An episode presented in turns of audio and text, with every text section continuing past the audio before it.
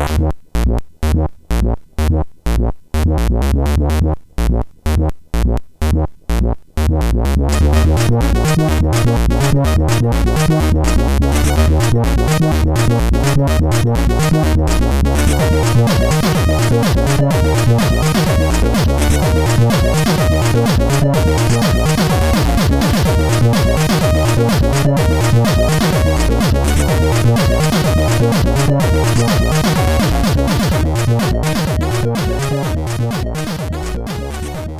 Sziasztok, ez itt a Checkpoint 7. évadának 15. adása. Hello, László! Szerbustak és jobbulást! Köszönöm szépen, és hello, Klári, és neked is jobbulást. Sziasztok! Na, hát ez egy ilyen beteg adás lesz. Igen, igen, de igen, beteggeltük szerintem... egymást. Igen, jaj, de olyan szempontból, én, én ezt próbálom úgy felfogni, hogy szerintem ez a negyedik alkalom, hogy nálatok vagyok, meghívott vendégként, amit megint köszönök, és, és a korábbi háromból egyszer voltam már azt hiszem hasonlóan megfázva orhanggal, úgyhogy így leszűrheti mindenki, hogy Siklara a Gamer 365-től 50 százalékban náthásan létezik, ami egyébként nem igaz, de mindegy. Igen, ja, mert egyszer már náthás voltál. Nem. Igen, igen, úgyhogy ez most egy ilyen ja. újabb exkluzív Hát azt content. akkor már ugye négy árnyékoltuk. Már így a negyedik adás, és ha még emlékszel erre a kiváló tükörfordításunkra, a foreshadowingra. Az nálad született meg. Jó, én mondtam, de ott voltál. Ott voltam, igen. Kár volt emlékeztetni. Tényleg Szöröm. beteg adás lesz. Igen. Bocsánat. Akkor veled beszéltünk ugye a Remedy-ről, meg a CD igen. projektről, meg a War Inspectorról, ugye? A, hát a, várjál, Jézusom, hány adás volt? Mert Prince of Persia, Prince of Persia. Persia is volt. Akkor lehet, hogy ez az ötödik adás veled? Nem, az nem lehet. Vagy a Remedy nem te voltál? De a Remedy én voltam. Te jó ég, lehet, hogy ez az ötödik. voltál? A Remedy én voltam. voltál. Meg a CD-pre, igen, akkor ez az ötödik. Hú, hát akkor bocsánat, akkor Na, én hát is akkor tévedésben élek. A War Inspector. Uh, five shadowing. High five shadowing. Na, ja, ja. Szóval, hogy veled már két stúdiót kibeszéltünk, és most egy harmadikot fogunk, és mindegyikre azt mondtad, hogy te ezeknek nagyon szereted a játékait. Mm, Nem igen. tudom, hogy a CD projekt redné még fenntartod ezt a állításodat. Figyelj, én fenntartom. Nem, nem, én fenntartom. A, a Cyberpunk előtti játékaikat nagyon szeretem. Egyébként, egyébként a Cyberpunk se Na mindegy, ebben nem menjünk bele ebbe az utcába, de szerintem én, én tartom, hogy egy jó 7 pontos játék volt. Nem nagyon vágyom vissza oda. Az utóéletét inkább hagyjuk meg ezt az egész igen, igen, katasztrofális igen. launchot, igen. PC-n volt 7 pontos játék. Igen, hát úgy látszik, ezek a nagy stúdiók azok mostanában így, így járnak. És most pedig az Arkane Studiosról fogunk beszélni. Te javasoltad a témát, úgyhogy nyilván mindent tudsz róla. Így van. Kivéve, amit nem. Igen, az árkénes kérdések majd előkerülnek. Most aki, most arra bazírozol, hogy a beteg embert nem illik megütni? Én azt, azt arra gondoltam, hogy, hogy ugye kicsit mindenki off, mert, mert neked későn szóltunk, hogy adás lesz, még betegek vagyunk, és hogy a szóvisz lesz a, a, a, a habarcs uh-huh. ebbe az adásban. Hm? Egyébként az a baj, hogy már valami hasonlót elsütöttünk emlékeim szerint a War Inspectornál is. Ott, ott nem emlékszem már, mi volt a kifogás. Oh. De... De nem, egyébként az Arkane Studiosról nagyon sokat lehet beszélni. Persze. Én, én azért szavaztam rájuk, mert ő, ők az egyik olyan stúdió, akiknek úgy viszonylag belátható a, az ismertebb karrierje, vagy hogy mond, nem tudok fogalmazni elnézést. Tehát, hogy a, a játékaik mennyisége az egy ilyen, egy ilyen belátható mennyiség, meg úgy az idő táv is egy, egy belátható táv, amióta ők vannak, meg aktívak. Szóval az Arkane Studiosban szerintem az egy, az egy nagyon izgalmas rejtély tulajdonképpen, hogy, hogy ő nekik annak ellenére, hogy 99 óta léteznek, viszonylag kevés játékuk van.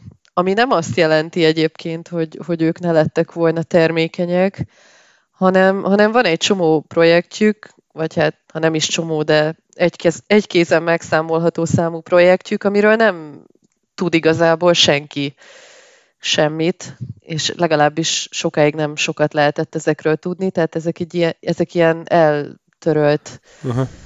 projektek, úgyhogy ő bennük még annál is több van, mint amennyi mondjuk a Wikipédia oldalukat megnézve látszik.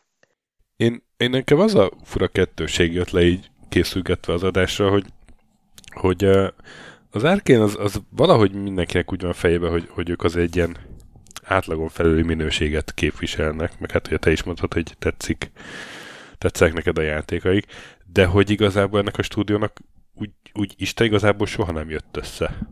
Mert amikor csináltak egy bazió játékot, vagy akár kettőt, akkor, akkor azok meg megbuktak, tehát nem, vagy hát legalábbis eléggé nem hozták meg a várt sikert, amikor meg valami jó Brenthez csináltak játékot, az meg nem lett pont olyan, mint, ami, mint amilyen jó játékokat később csináltak.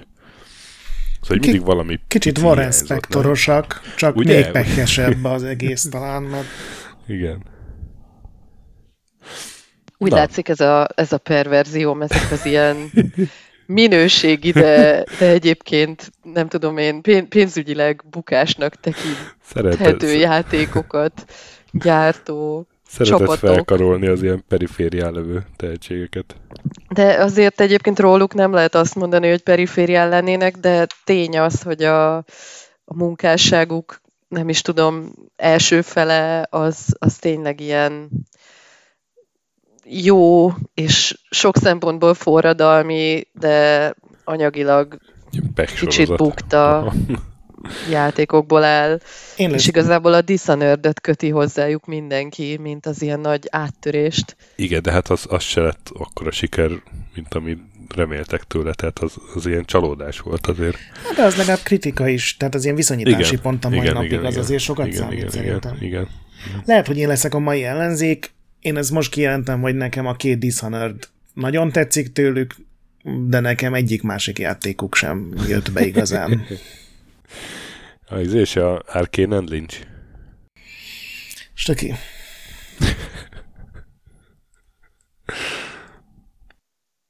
Én, én már rutinosan némítom magam, hogy a hörgés kimaradjon. Na. Na. Na, akkor kezdjük el. Mikor kezdjük el? Hát 1999. október 1, ugye, amikor megalapították, de talán kicsit korábban kell kezdeni, 90-es évek, nem tudom, közepén, amikor a, hú, hogy kell ejteni ezt a nevet? Rafael? Rafael? Rafael? Mindenki csak Rafnak mondja az interjúban. Colantonio. Ezt akartam mondani, mindenki Rafnak hívja, igen, a Rafael. Szerintem senki nem tudja, hogy hogy kell kiejteni, és ez így könnyű. Igen, ő, de ez a Colantonio egy francia név azért. Közben egy francia csávó, nem? Igen, ő francia. elő. De... Jó, mert a felnő eldönti. Szóval Rafael Colantonio a, hát a Electronic Arts-nak a francia részlegében dolgozott, vagy amikor még volt Electronic Arts-nak francia divíziója, nem tudom, hogy most van-e, lehet, hogy már nincs. És ott...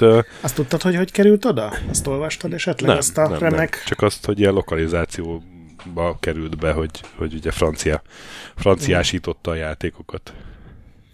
93-ban, amikor ilyen 22 éves volt, akkor talált egy újságban egy ilyen versenyt, tudod, volt akkoriban egy csomó ilyen, hogy válaszoljál 10 kérdésre, és akkor nyerhetsz egy valamit, és ez a valami, ez egy út volt Texasba, hogy ki lehet próbálni az Ultima 8-at, ami akkor éppen csak be volt jelentve, és ő nagyon szerette nyilván az Ultima sorozatot, meg az egész Origin játék felhozatalt, és ezért kitöltötte a, a kérdőívet, ilyen nagyon geek kérdések voltak benne, tudod, hogy hogy hívták ebben és ebben a játékban a főhőst, és 93 az még ilyen internet nélküli időszak volt, úgyhogy ez ilyen nem lehetett nagyon utána nézni a dolgoknak, és kiküldte, nagyon izgult, hogy esetleg kiválasztják-e őt, vagy kisorsolják-e őt, hogy elreptetik Texasba, és csörgött a telefon, amikor lejárt a határidő, és akkor jelentkezett egy fickó, hogy hát most készülnek megalapítani az IE francia divíziót, és hát igazából ez egy átverés volt, mert senkit nem fognak nyilván kivinni Texasba, mert az rahat drága, de hogy hogy aki hibátlanul válaszolt, annak mindegy interjút felajánlanak, hogy jöhet dolgozni.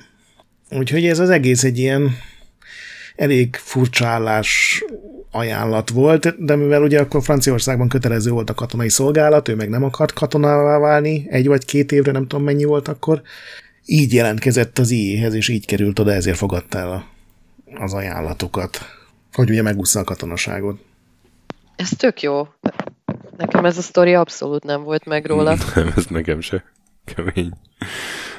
Na hát, és akkor elkezdett ott dolgozgatni. És hát főleg ilyen origines címekkel, ugye az, az Electronic Arts-nál volt az Origin, és aztán jött a Playstation, és elkezd, elkezdődött a, az ilyen ez a sportjáték korszak, vagy hát a sportjátékok sorozata, meg azt hiszem akkor volt az olyan vezetés, ami ezeket a kreatív stúdiókat így elnyomta, ugye a Balfragot is akkor véreztette ki az EA, meg az Origin-t is. Ehhez nyugodtan hozzátehetjük azért, hogy az Ultima 9 egy rakás szar volt. Hát Amivel jó. nyilván része volt annak, hogy előbb jelent meg, mint kellett volna, de azért ez igen, egy ilyen elég igen. egy oldalú romantikus kép. Na jó, de az, az, ahhoz már az ilyenek köze volt, hogy, hogy forszolta, hogy igen, jelen, igen, jelenjen igen. meg, tehát hogy ők még nem akarták Igen, az Ultima 8 ki... is szar volt. Hát de... jó, most majd a Discordon eldöntitek a kommentelőkkel.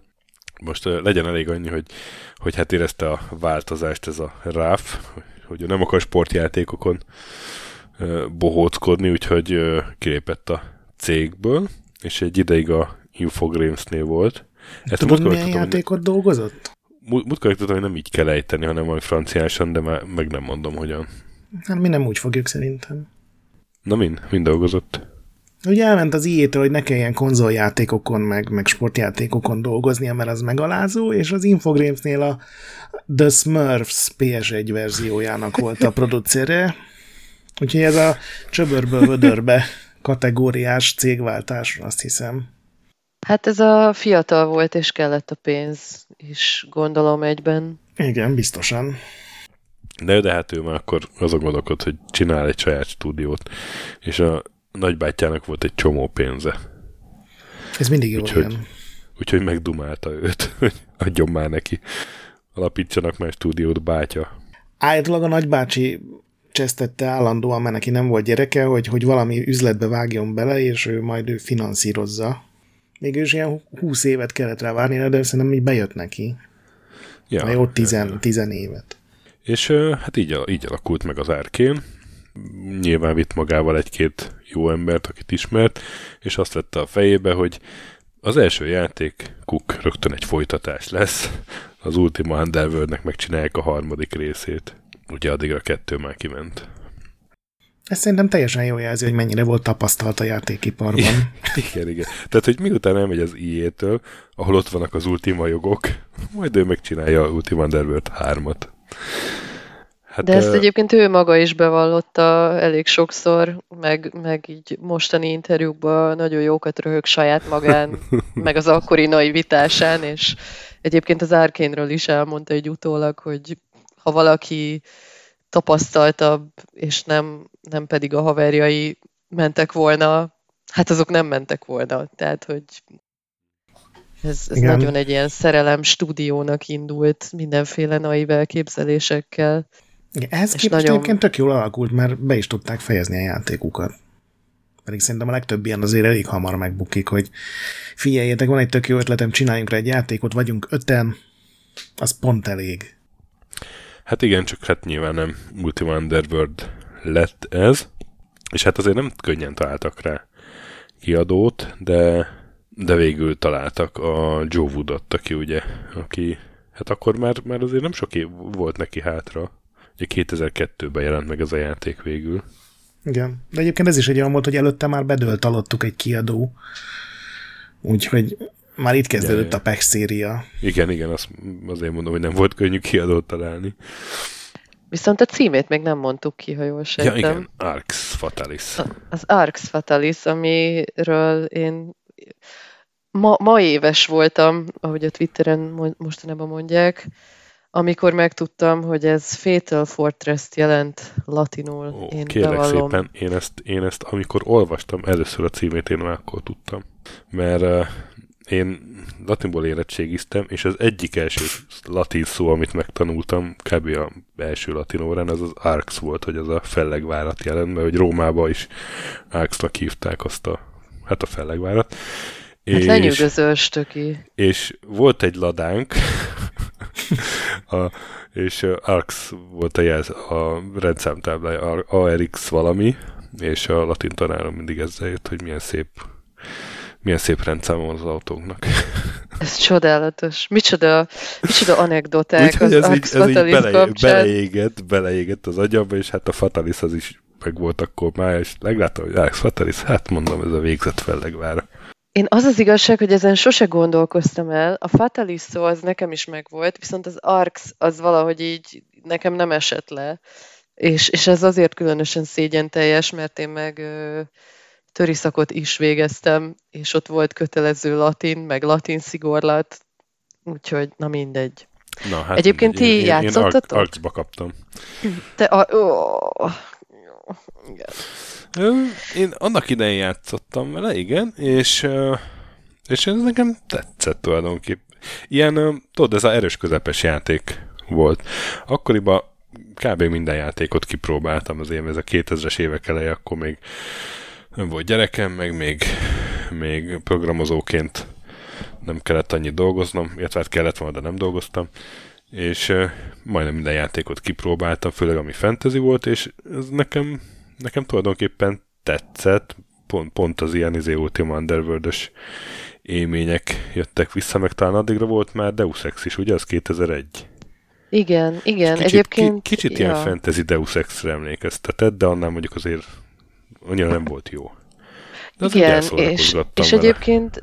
Jaj, bocsánat. De ugye ez egy ilyen FPS nézetű szerepjáték, vagy hát ilyen szerepjáték igen. per FPS hibrid. Hát tényleg Ultima Underworld 3-at megcsinálták, csak más néven meg. Jaha, igen. Egy ilyen szellemi örök, örökösként végül is, mert ja, ott a jogok miatt ott volt egy kis befeszülés, hogy szembesültek ezzel, hogy nem lehet ezt csak úgy Ultima, Ultimaként kiadni. Viszont baromi érdekes. Egyébként ezt, én, ezt a játékot én csak úgy, vagy csak azért játszottam, meg azért került az utamba annak idején, már azon túl, amit te is elmondtál, Töki, hogy akkoriban mindent kipróbáltam, ami szembe jött, és főleg az ilyen fantasy cuccokra nagyon buktam, csak még az angol tudásom kicsit darabos volt, úgyhogy emlékszem, hogy ez, ez a játék ilyen, nem is tudom, helyenként ijesztően hardcore-nak hatott még nekem, mert e, na, kicsit megcsavarodtam itt a saját mondatomba, ezt adták valamelyik, vagy a PC guruhoz. Guruhoz Nekem ez volt. határozottan rémlik, tessék. Guruhoz volt, de azt nem pár évvel később Igen. volt azért. Legalább Hogy a megjelenése után, igen, pár évvel ezt adták mellé, ilyen játék mellékletként, és, és én akkor telepítettem föl, hát akkor már egy kicsit ilyen öregecskének hatott, de, de már itt kibuktak szerintem ezek a korai, nagyon jellegzetes arkénizmusok. Tehát nekem az maradt meg leginkább ebből a játékból, hogy ugye ilyen egészen furcsán lehetett benne például varázslatokat durrogtatni, tehát így le kellett rajzolni a levegőbe a rúnájukat. Igen, igen, meg, igen. meg ilyen teljesen szokatlan megoldások Hát voltak a- benne. És, Akkoriban és pár játék csinálta ezt a gesztusvezéret. Vará... A És egyik sem működött. Black and Igen. White-ba is, Black and White-ba is volt ilyen. Igen, tényleg. Most, hogy mondod. De hogy minden esetre így az maradt meg az én fejemben leginkább, hogy te jó ég, ez a játék nagyon fura.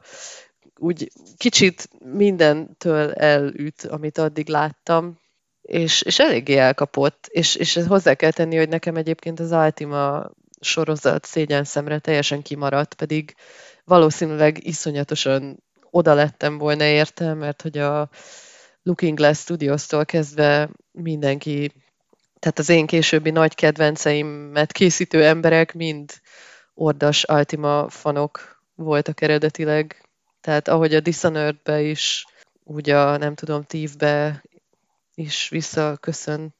És ez a saját motort fejlesztettek ehhez, ugye? A, Igen. Max Fatalishoz. Én egy évvel később Xboxon próbáltam ki, amikor megjelent, és taszítóan ronda volt. A, igen, a PC-s verzió volt a jó, a, a igen. konzolos szar volt, igen, igen, igen. De, Két de... Tehát a játék sem volt, ez nem volt egy jó játék. Szerintem ez így... Nem volt rossz, nem volt jó. De ilyen Legalább három-négy évvel elkésett. Például egy évvel korábban jelent meg a Morrowind. Jó, hát nem véletlenül úgy fogasztam, hogy egy erős közepes. Várjál, a Morrowind Na várjál, mikor jelent meg az Arx Fatalis? A Morrowind 2003-as, nem? 2002 az Arx Fatalis. Akkor a Morrowind az egy évvel később jött. Tehát az, az biztos, hogy a Arx Fatalis volt előbb. Az Bocsánat. is 2002. Nem. Ugyanakkor jelentek meg. Igen. Aha. Jó, akkor elnézést. Én teljesen meg voltam róla győző. Nem, a, nem, a Morrowind az, az 2002 eleje, ez meg 2002 október Igaz. vége, ez majdnem egy év, akkor lehet, hogy nem egy év, 10 hónap. Bocs, igazad van. 8 hónap. De hogy nagyon, és ugye Xbox-ra egy évvel később jött ki, és ott már meg végképp elavult volt, és főleg, hogyha megnézed, hogy hogy néztek ki, akkor az ilyen akció, mert ugye azért ebben is volt akció, a konzolnak különböző ilyen akciót is használó RPG-k, meg hogy mennyivel folyékonyabbak voltak, mennyivel jobban működtek, és legyen szó a, a Dark Cloud 2-ről, vagy a Kingdom Hearts-ról, az vagy a Skies of Arcadia-ról, az nekem nagyon elavultnak tűnt ez a játék, amikor megjelent, ami szerintem tök természetes, mert hát hatan csinálták körülbelül a nagy részét.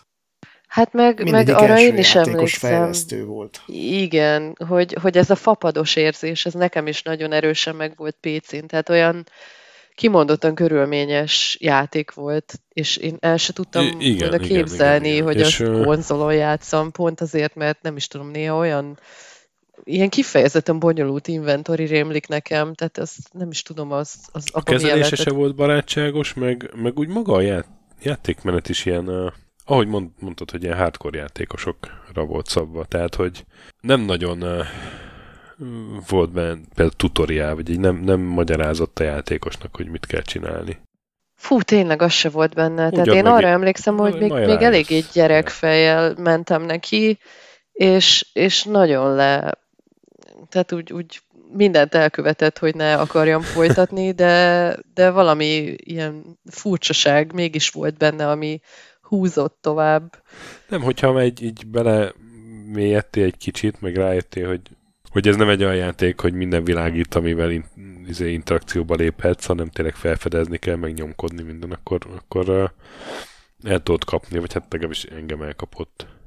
Meg és egyébként Szerintem igen. vannak azért rajongói mai napig, mert találtam egy ilyen linket, egy átírták valami motorra, hogy életben Pont tartják. ezt akartam igen mondani, hogy, hogy az Arx Fatalis a mai napig egy hát ilyen kis kultjáték-szerű státuszban létezik tovább, tehát van, vannak, akik most is játszanak vele, meg, meg én is találtam hozzá ilyen mindenféle modokat, meg fel, feljavításokat. Egy érdekes, érdekes ja. fejezet volt az ő hát, történetükben. Hát, első játéknak szerintem oké okay volt, tehát és, és aztán ugye ez hozott is magával egy, egy következő projektet, úgyhogy mindenképpen föltette a csapatot a közmondásos térképre. Ja, még azt olvastam, hogy a Richard Garriott is írt neki, mert játszott ezzel a játékkal, Olyan. csak mindig elfogyott a nyílveszője, és írta Rafnak egy e-mailt, hogy, hogy hát ő szeretne kérni egy ilyen szuper titkos scriptet, amivel végtelen nyílvesző, és a, nyilván ez a Rafaelünk, ez egy viszonyatos Ultima meg Origin rajongó volt, úgyhogy természetesen mindent félredobott, és azonnal írta Richard Garriottnak egy személyre szóló cheatet, hogy játszogasson vele. ez de jó sztori. Ez csodálatos. Te ezeket a sztorikat honnan szeded össze? Elképesztő. Hát az Arkénről egyébként, ahogy mondtad, nagyon sokat írtak, meg nagyon sok ilyen mi is az ő titkuk, honnan jöttek cikk van, és az egyik, egyikben olvastam, majd megpróbálom átküldeni a stökinek a... És tudod, ez az, ez az, amikor egy órával előtte tudja meg, hogy adás lesz. Hát az elején kellett kezdeni, hát ez a legeleje minden cikknek, nem egy. Nagyon jó. Én azt hittem, sok mindent tudok róluk, de na mindegy. Na és akkor hát igazából kaptak egy ajánlatot a Valve-tól ennek hatására, hogy a Source Engine-nel dolgozzanak, csináljanak már valamit. Hát nyilván az Arx Fatalis 2 merült fel, de hát annyira szarul fogyott a, az első rész, hogy, hogy aztán ez mégse Arx Fatalis lett, hanem valami egészen más. És én azt olvasom a Wikin, hogy az Ubisoft kereste meg őket. Így van. Ebben a helyzetben. De ez, ez valid? Tehát, hogy nem ők kezdtek el így, uh, na hát akkor Arc nem fogy, akkor mit, mit, mit is találjunk ki, ha nem pont betoppant a Ubisoft, hogy figyelj, nem csináltok nekünk valamit? Én azt olvastam, hogy úgy volt, hogy ők mindenképpen Arx Fatalis 2-t akartak, uh-huh. és azon is dolgoztak, és azt csinálták, nyilván a Source motorral már egy idő után. És megkerestek pár kiadót, de mindenki elküldte őket messzire. Ja. És aztán megkereste őket a Ubisoft, és abszolút nem akarták elfogadni, mert ezt ugyanúgy értékelték, mint amikor az EA azt mondta, hogy akkor csinálhatok Ultima underworld hogyha ilyen lesz, meg olyan lesz, meg az meg nem lesz benne. És ugye a Ubisoft is azt akarta, hogy hát ez az Arx Fatalis ez őket rohadtul nem érdekli, de ha megcsinálják azt a játékot, amit akarnak, ugye a Might and Magic univerzumba helyezve, akkor, akkor finanszírozzák, és pár hétre voltak a csőttől már, és, és vagy az volt, hogy vagy elfogadják a szerződést, és akkor ugye beadják a derekukat, meg elveszítik valamennyire az önállóságukat, meg ilyesmi, de vagy megszűnik a stúdió. Meg, meg azt hiszem itt, egyébként itt mondom minden kedves hallgatónak, hogy a, a NoClip YouTube csatornáján is vannak tök jó Arkénről szóló dokumentumfilmek, vagy nem is tudom, milyen, Azok. minek lehet ez. Igen, gyakorlatilag YouTube-on elérhető dokumentumfilmek, és, és itt, itt nekem a, az, a magáról a stúdióról szólót, azt, azt én is megnéztem még régebben, és, és onnan rémlik, hogy, hogy ugyanakkor, amikor a Jubi megkereste őket, már akkor ö, mocorgott a környékükön a Bethesda is, tehát hogy már akkor megkereste őket a Bethesda-tól is ö, valaki, de már annyira égett, vagy forró volt így a, a talaj a talpuk alatt, hogy, hogy már nem volt türelmük, tehát nem, nem nagyon gondolták át a döntést, hanem, hanem gyakorlatilag így elég hirtelen döntött úgy a Rafael, hogy, hogy akkor az Ubinak igent mond. Igen, mert a... Tehát, hogy egy kicsit megkéstek a Bethesda-tól az ajánlattal. Mert ott volt egy ilyen őrült, akinek tetszett az Arx Fatalis, ez a Todd Vaughn nevű ilyen producer, és ő akarta őket Igen. leigazolni. Ő nyilván egy Elder Scrolls-os világba akarta ugyanazt átrakni, tehát ő sem ilyen csak úgy szívjóságból, és ő azt mondta, hogy adjanak neki három hetet, és visszajön egy ajánlatta, és mondták neki, hogy de hát addig nem bírja a bankszámlánk, és ezért ezért mentek a Ubisofthoz, mert ők azonnal aláírták. Kemény. Ah. De, de egyébként, ezt én is abból érdekes. a noclip izéből Igen? tanultam ma. Én azt ma néztem meg az első felét. De nagyon érdekes, hogy, hogy annak ellenére, hogy tényleg volt egy Arx Fatalis, aztán jött egy Dark Messiah, ami egy teljesen másik univerzumba játszódik, aztán jött a Dishonored, aztán a Prey, aztán most már éppen a Deathloop. Ezeket a játékokat így gyakorlatilag föl lehetne fűzni egy láncra, tehát hogy talán pont a Dark Messiah volt úgy, úgy Isten igazából az első olyan játékuk, ami, ami ezt a későbbi, tényleg nagyon jellegzetes arkénes stílust elkezdte lefektetni, hogy, hogy, hogy gyakorlatilag egy FPS játék, amiben te kézzel-lábbal mindent csinálsz. Tehát ez, ez volt az a játék, ahol szerintem a, ezt, ezt más is szokta így emlegetni, hogy a videójátékok legjobb rugását meg, megalkották. Legjobb amit most ugye, rugását? Rugását. Olyan csodálatosan lehetett ebben a játékban. Ja, a Dark Messiah-ról beszélsz most. A Dark Messiah-ban lerugdosni karaktereket Aha. szakadékokba. És ez volt az egyetlen tüskékbe. dolog, amit a játék tudott. De tudod, nem igaz, nem igaz. De nem, nem, nem. De, de azért, mert, mert a izé viszont megmaradt ugye a Source motor, és a saját kis szutyok motoruknál az, azért az jobb volt. És, és az, tehát az, úgy volt rendes fizika, és az, az, az ugás is, meg, a, meg ugye lehetett szana szétvágni. Hát lehet, hogy, hogy azért nem úgy, mint a Soldier of Fortune-ben, hogy ilyen végtagokat is, de hogy ketté lehetett vágni ellenfeleket, úgy emlékszem, hogy volt Igen, ilyen, ilyen elég brutál, brutál és... játék volt. Tehát Igen, igen.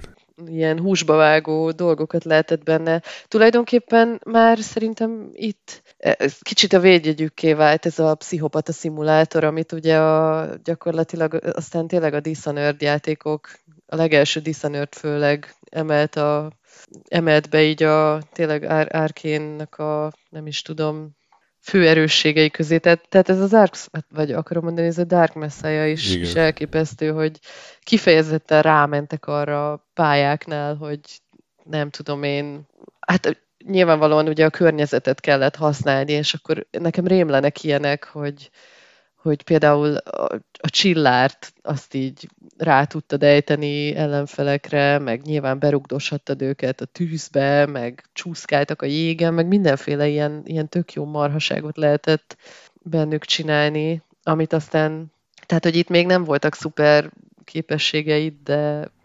Lehetett varázsolni. Mondjuk az igaz, igen. Meg egy 200 kilós orkot is úgy tudtál megrúgni, hogy 30 métert repült. Ez már azért Superman szintű. Hát, jó, jó de... jogos, igen, tehát a mágia itt is megvolt, de hogy még, még nem volt ez kimaxolva, mint igen, a... Igen, ez tovább, persze. Ezt tovább vitték később. Nekem ez, ez is egy ilyen erős közepes játék volt amúgy, és itt is igaz, hogy a PC-s verzióval kellett játszani, nem a konzolossal. De de nem tudom, ez is rohadtul szórakoztam. Nekem az ilyen, ilyen vicsévenes emlékek jöttek vissza, bár, bár ugye azért ez szerepjátékosabb volt annál, mert az, az egy sima FPS volt. De hogy FPS nézetben így, így kaszabolt hattam. Ez, ez kevés játék adja meg azért így normálisan, és voltak olyan próbálkozások, amik így csúnyán elhasaltak, és ebben meg működött. Ami, ami nekem nem működött, ebbe az a, a Might and Magic-séget nem annyira éreztem benne. Szerintem semmi hát Might and Magic igen. nem volt benne. Igen, igen, igen, igen, igen az, az szerintem csak így muszájból. Ja. A, annyi volt benne a Might and Magic, hogy, hogy voltak orkok, meg fantasy világ, igen. és Hát azok sem úgy néztek kezdve. ki szerintem, mint a Might and Magicben, hanem a igen. végén így kopizták és kicserélték a karakterneveket, hogy valami köze legyen. Nekem ja. egyébként nem tetszett, mert emlékszem, a guruba valaki mutatta, hogy nézd, bele lehet rugni abba a rácsba, és akkor belerúgta, és mondom, hogy ez tök fasza. Függetlenül attól, hogy nagyon hülyén lógtak a rácson a karakterek, és akkor nézni te lehet rugni. És akkor lerúgta, és mondom, hogy oké. Okay. És akkor ment a következő, szóval nézd, be lehet rugni a tűzbe. És, De ez annyira jól leírja egyébként. És nekem a tizedik perc után az, hogy, hogy bele lehet rugni a karaktereket valahova, az, az annyira idegesítővé vált, hogy ezt teljesen logikátlanul, és biztos nincsen objektíven igazam, hogy én azóta is úgy gondolok erre a játékra, hogy, hogy ez az a játék, ami a világ legtüskésebb világába játszódik, és ma pont néztem ezt a nóklipes dokumentumfilmet, és megvolt az életem egyik legnagyobb. Na én megmondtam érzése, mert ott mondta a fickó, hogy a fejlesztés legvégén voltak, és nem volt elég érdekes, izgalmas, szórakoztató a játék, és bementek a fő pályadizájnerrel beszélni, és az gondolkozott egy-két órát, és kijött a szobájából, hogy megvan a megoldás, tegyetek mindenhova tüskét. És így is Igen. lett, és telecsezték az egész játékot tüskékkel, és ezért az egész olyan lett, mint, mint egy ilyen black metal koncerten a, az első sor, hogy így mindenki, mindenen tüskék voltak, és még a, tényleg mindenhová tüskéket lehetett tüskékbe lehetett berugdosni. De aztán Nagyon, a Bulletstorm is ilyen volt. Micsoda? Ja, Bulletstorm. A Bulletstorm. Igen. De ezek a... szerintem olyan Nesze. csodálatos guilty pleasure játékok. Igen, de ez egy ez trash egyszerűen, és van, lehet jó trash, meg, meg nem jó trash, és szerintem ez jó trash volt. Szerintem egy kicsit... Nekem túl hát... mesterséges volt ez a tényleg ugye volt az, hogy megbotlik a jégen, volt az, hogy lerugod a valahonnan, meg volt az, hogy belerugod a tűzbe, vagy a tüskébe, vagy a valahova. Ez olyan kevés volt, és nem jól keverték, és ha ez nem kapott el ez a móka érzés, mint engem, akkor utána azon felül nem sok jó volt a játékban.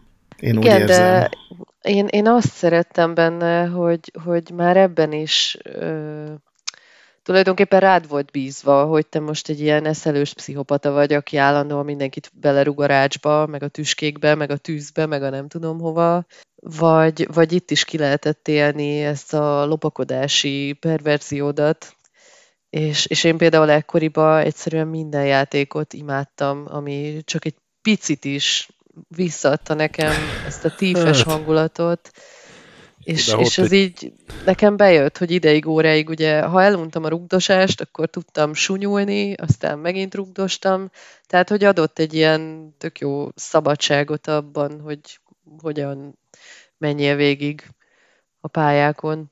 De megértem, hogy De ez... ott volt egy csomó tüske, akkor azért, hát tudod... Hát igen, igen, ki igen. Fog, Meg hát ki fog lapakodni? Közrejátszik, hogy, hogy én is nem is tudom hány éves lehettem akkor, tehát megszépültek az emlékek. De egyébként ez nekem a dishonored is egy nagy uh, dilemma volt, de nem akarok ennyire előre szaladni, hogy én például azt is ilyen teljesen pacifistán játszottam, amikor írnom kellett róla a tesztet, és aztán szembesültem vele, hogyha szadistaként mentem volna végig, akkor a végigjátszás ideje az körülbelül a negyede lett volna annak, mint amit sokkal én több csináltam. patkány lett volna, meg káosz. Hát igen. Ott, ott ja. erre legalább gondoltak.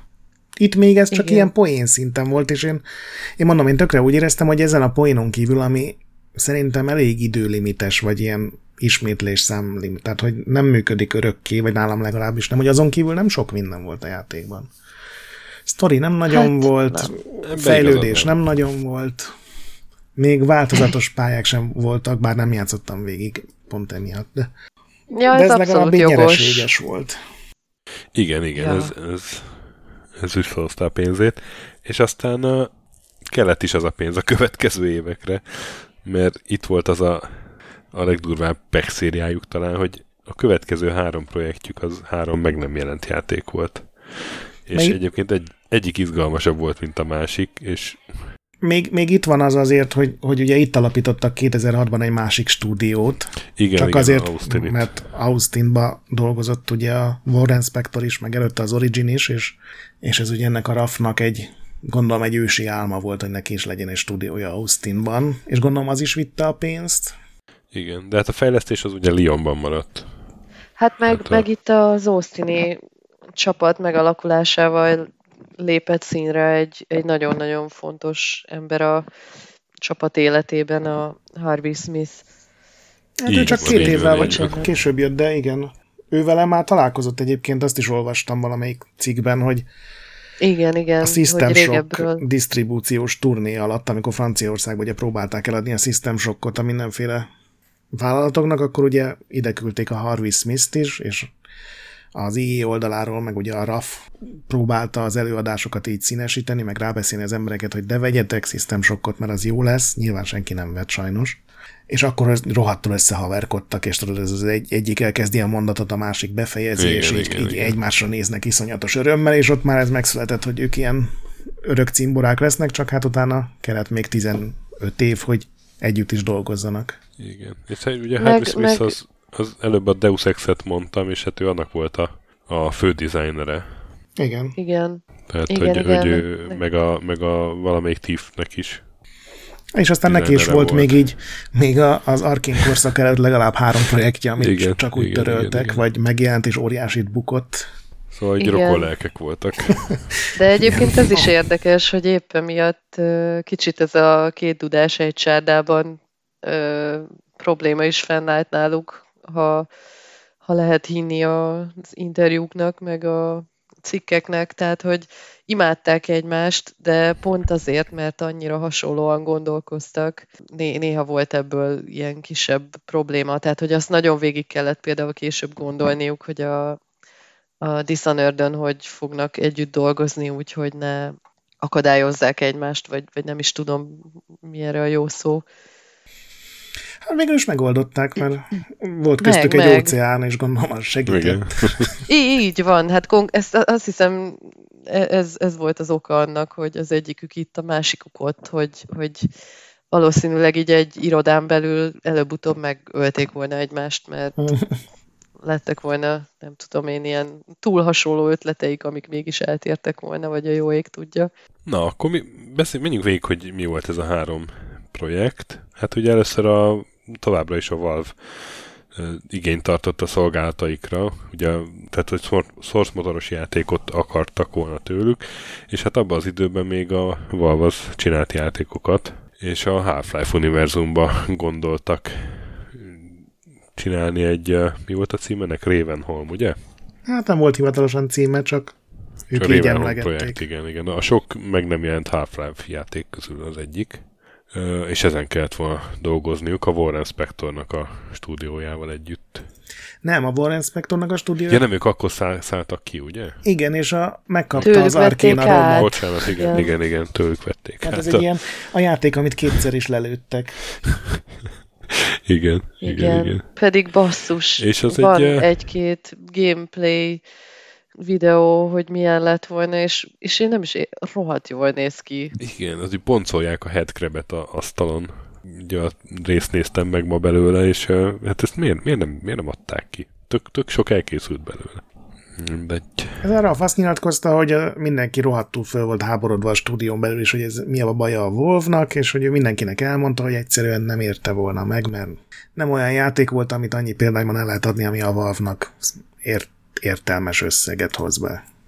Igen, igen, ezt, ezt én is pont hallottam, hogy mármint, hogy a dokumentumfilmben elmondta, hogy, hogy ez, ez valószínűleg egy egyszerű üzleti döntés volt, amit a mai napig a, a Lioni stúdióban az akkor is már a csapatnál lévő emberek egy ilyen hatalmas törésként éltek meg, és, és a mai napig fáj nekik. Én ezt meg is Tehát- értem, hogy fáj nekik. Ez még nekem is fáj egy kicsit. Na, ja. De amúgy ez is egy ilyen, tehát hogy ez, ez is így a, az árkénes szellemiségben készült volna, ugye? Tehát hogy nem egy tiszta akciójáték lett volna, hanem ilyen RPG. Nem, ez, a, ez nem. Igen? Nekem az jött le, Hát- hogy ez egy rendes Half-Life-szerűség lett volna, hosszabb, mint az epizód, mint a megjelent epizódok, és ugyanolyan lineáris, mint ahogy a Half-Life-ok viszonylag lineárisak, tehát ez nem egy ilyen arkén jellegű játék lett volna, mert ugye a Warren Spectoréknak a félbehagyott játékát kellett tovább építeni, ami meg ugye a Wolve-nak a tervei alapján készült félig meddig. Aha. Csak a, az ellenfelek trükkösebbek lettek volna, tehát például ugye voltak ilyen speckó zombik, amiknek a figyelmét zajjal el lehetett tekerni, és akkor mit tudom én, a moziba bekapcsoltad a vetítőt, és akkor mindegyik oda rohant a hangfalakhoz, és akkor el tudták közöttük menni, meg ilyen trükkök voltak benne. Hát meg kicsit.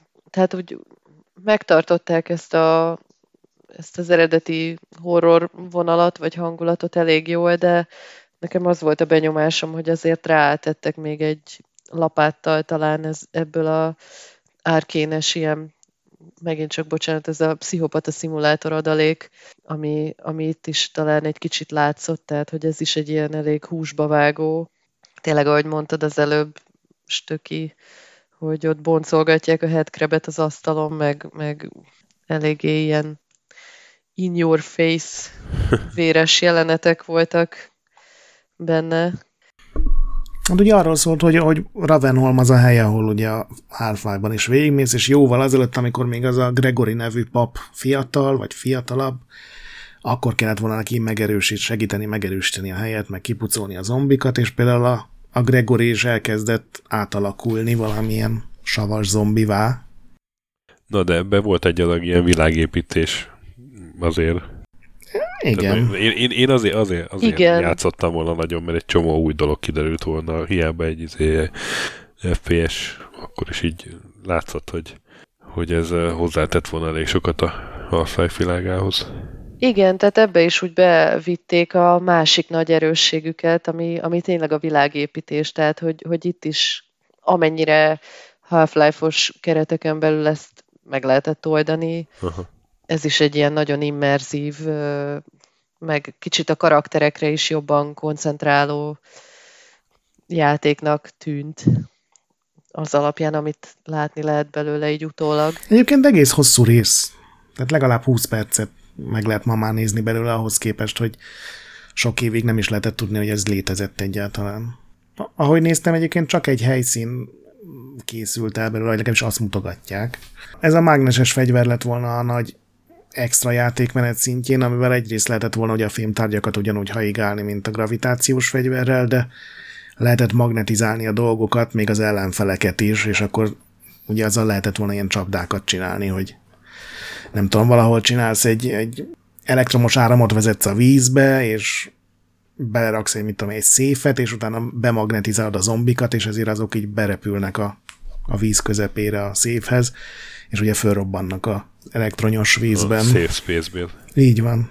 Ez érdekesnek tűnt, de én ezzel azért úgy vagyok, hogy ha ez, ez rohadt jó lett volna, ezt a Valve kiadatja, vagy kiadja.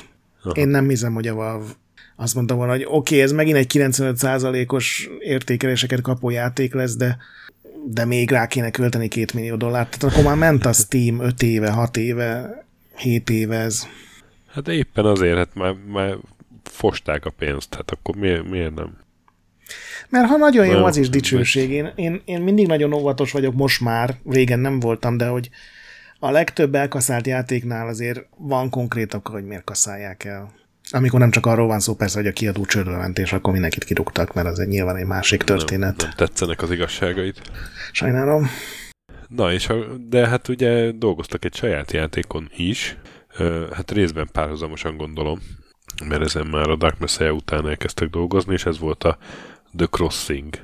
Ez is Source Engine-t használt, és hát itt a Crossing az, az a cross-player-re utal, mert vagy a single player meg, a, meg az online multijátékmenetet akarták összehozni, ha jól értem, valahogy úgy, hogy az ellenségeket játékosok irányították volna. Ezt, Tehát ezt egy kicsit is... ez olyan, olyan egyébként, mint a... Nekem itt az jutott eszembe, amikor ezt hallgattam, hogy, hogy tulajdonképpen ezt az ötletet most, most a Deathloop-ba valamelyest megvalósították, meg átültették, tehát ezt is itt kénytelenek voltak elengedni, hiszen sose jelent meg. De, de nekem is valami ilyesmi jött le, hogy, hogy igen, te egy, úgy játszol vele, mint egy single player játékkal, de közben más játékosok meg igen, igen. időnként hát átveszik a... az irányítást. Tehát, hogy nem botokat ölsz, vagy NPC-ket, hanem... hanem... Nem, azért ennél ez, ugye ez régi cucc, ez 2006 7-ben volt. Emlékszem, még a guruba, a hírrovatban én raktam bele a screenshotokat róla is. Ez is olyan játék volt, hogy amikor először kijöttek a screenshotok, így magad alá vizelsz, hogy milyen jól néz ki, aztán a következő évben jönnek screenshotok, akkor már úgy, hogy hát jó, mégis jól néz ki, és aztán a harmadik évben meg jönnek a screenshotok, és akkor már tudod, ilyen teljesen leharcoltnak tűnik, mert mert elmegy mellette a világ, de az lett volna, hogy az egész sztori egy ilyen multiverzumra épül, hogy két világ létezik párhuzamosan, az egyik a miénk, a másik meg egy olyan, ahol a gonosz templomosok uralnak mindent, ugye kicsit ilyen Assassin's Creed-es, most már azt mondjuk rá, de hát ez előtte volt. És a játék az egy normál FPS, nem tűnt feltétlenül nagyon jónak már akkor, legalábbis ugye képek, meg pár rövid videó jelenet alapján egy ilyen szuperügynököt alakította, aki nyilván a templomosok ellen küzd, de a templomosok azok ilyen szvatos szuperkatonák voltak tulajdonképpen, tehát nem ilyen középkori dolgokat kell elképzelni, és az volt ez a crossplay benne, hogy bármikor bekapcsolhattad ezt a játékmódot, és akkor éppen ahogy voltál, akkor besorsolt volna mellé négy másik játékost, akik meg éppen a külön menüben elindították ezt a multiplayer-t, hogy ők már pedig szeretnének ugye vadászni a, az éppen játszókra, és akkor egy ilyen 4 versus 1, vagy 4 versus 2 jellegű csata alakult ki, hogy a négy játékos az ilyen sima katonákat irányít, ugye gépfegyverrel, meg ilyen a Splinter Cell-nek a multiplayerében voltak ilyen nagyon sok csapda, tudod, hogy felrakod a falra, meg ilyen léz, lézerrel működő gránátok, meg, meg aknák, meg ilyen fegyverek voltak náluk, és a, a karakter az meg egy ilyen ultratápos, tényleg ide-oda süvítő, volt neki grappling hookja, és azzal így iszonyatosan gyorsan tudott közlekedni. Karddal ott is ketté lehetett vágni az embereket, mert ugye arkén. És akkor egy ilyen 4 versus 1-es aszimmetrikus multiplayer-t lehetett bekapcsolni, de hogyha valaki ezt nem akarta, akkor, akkor nem volt olyan, hogy ezt ráderőltette a játék, hanem ez tulajdonképpen egy ilyen külön játékmód volt nagyjából. Hát ezt azért, ezt azért elég nehéz lett volna összehozni. Ja, Hát de egyébként a... aszimmetrikus multipróbálkozásokra gondolok itt Szerintem ezt végül úgy oldották volna meg, hogy külön játékmód, mert elvileg azt akarták, hogy bármikor bekapcsold ezt, de most kiszivatta volna meg magát egy direkt, amúgy is nehéz helyen.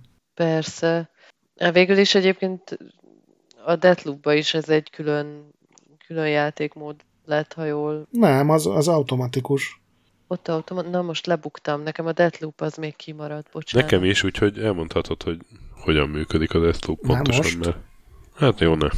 akkor majd a végén. De egyébként akár itt is el lehet mondani, mert tényleg ide kapcsolódik, ez nem jutott eszembe, de az biztos, hogy innen vitték tovább. Tehát ott, ott van egy ellenfél, aki megjelenik gyakorlatilag szinte random a pályákon, és hogyha elérsz egy bizonyos helyet a játékban, onnantól kezdve te is irányíthatod azt az ellenfelet, tehát gyakorlatilag, mint a Dark Souls-ban meg tudod szállni valaki másnak a játékát, és akkor azt az egy szuper ellenfelet te tudod irányítani, és azonnal észreveszed egyébként a Deathloop-ban, hogy mikor gépi irányítású, mert akkor odajön és elkezd lőni, és mikor egy ilyen ultratápos, az egész pályát töviről hegyire ismerő durva csávó, mert ő beaknázza azokat a területeket, ahová ugye el kell menned a sztori miatt, kizárólag a tetőkön közlekedik, pontosan tudja egy idő után, hogy hol vagy, mivel ugye ő már végigjátszotta a játékot, és megvannak a legfaszább fegyverei, és volt olyan, hogy szerintem az első órában, tudod, csak úgy nézelődtem, meg volt egy szarpisztolyom, meg egy gépfegyverem, és jött egy csávó, és emlékszem a mérgezett, robbantott, meg a, azt hiszem a látást is elhomályosította a fegyver, amit használt. Fú, de utálom ezt. És amikor a, a koreai Starcraft-esek. Igen, körülbelül, Effekt. tehát amikor a, a Daigo belép a Street Fighter partitba. És amikor meg egy normál, tehát amikor a gép irányítja, akkor meg egy ilyen Aha. egy normál ellenfél csak kicsit erős, nagyobbakat sebez. Ez csodálatosan hangzik. Majd egyszer lehet, hogy kipróbálom. És, és hát ezt, ezt meg azért, ezt meg ők maguk lőtték le, ugye, mert kaptak egy jobb ajánlatot, ami eleve csak... több sikerrel kecsegtetett. És eleve nehezen találtak ehhez. Egy kiadót hát találtak, akinek még mindig nem mondták el, amennyire tudom, hogy ki volt az, mert azt minden interjúban szidják. Általában nagyon barátságos banda ez, meg ilyen röhögcsélős, de azt mondták, hogy a gyakorlatilag hétről hétre szarabb körülmények, vagy ilyen ajánlatokat kaptak, és már tényleg ott voltak, hogy, hogy el kell fogadni, mert csődbe megyünk megint majdnem, és akkor jött a, ugye a harmadik végül meg nem jelent játék, de hát akkor még ezt nyilván nem tudták, mert kis túlzásra Steven Spielberg belépett az ajtón, és elég borított egy hatalmas mennyiségű pénzt. Igen, igen. Steven Spielberg és az IE. Igen. Együtt. Ugye akkor dolgoztak, vagy akkor kezdődött ennek az Elemeno-nak a fejlesztése, ami azon túl, hogy a ABC egy részlete, egy a látottak alapján egy, egy, egy ilyen nagyon érdekes játék lett volna, amiben abszolút benne volt a Spielbergnek ez a, toda az űrlény hogyan próbál az emberek között boldogulni, és itt nem csak az IT, e hanem a harmadik típusú találkozások is, vagy inkább az, de hogy itt ugye a egyik központi hős, ugye nem őt irányítottad volna, csak mindig ott lett volna körülötted, az egy, az egy alien volt, és az volt a játéknak a egyik fő attrakció, hogy ő hogyan reagál a, arra a világra, amibe bekerül, meg hogy a játékos hogyan segít neki, hogy, hogy megtalálja a helyét, meg hát nyilván hogyan menekülnek a emberek elő, akik küldözik ezt az űrlényt, és azért nem sok minden gameplay került ki róla, de ami kikerült róla, az, az alapján nagyon város volt.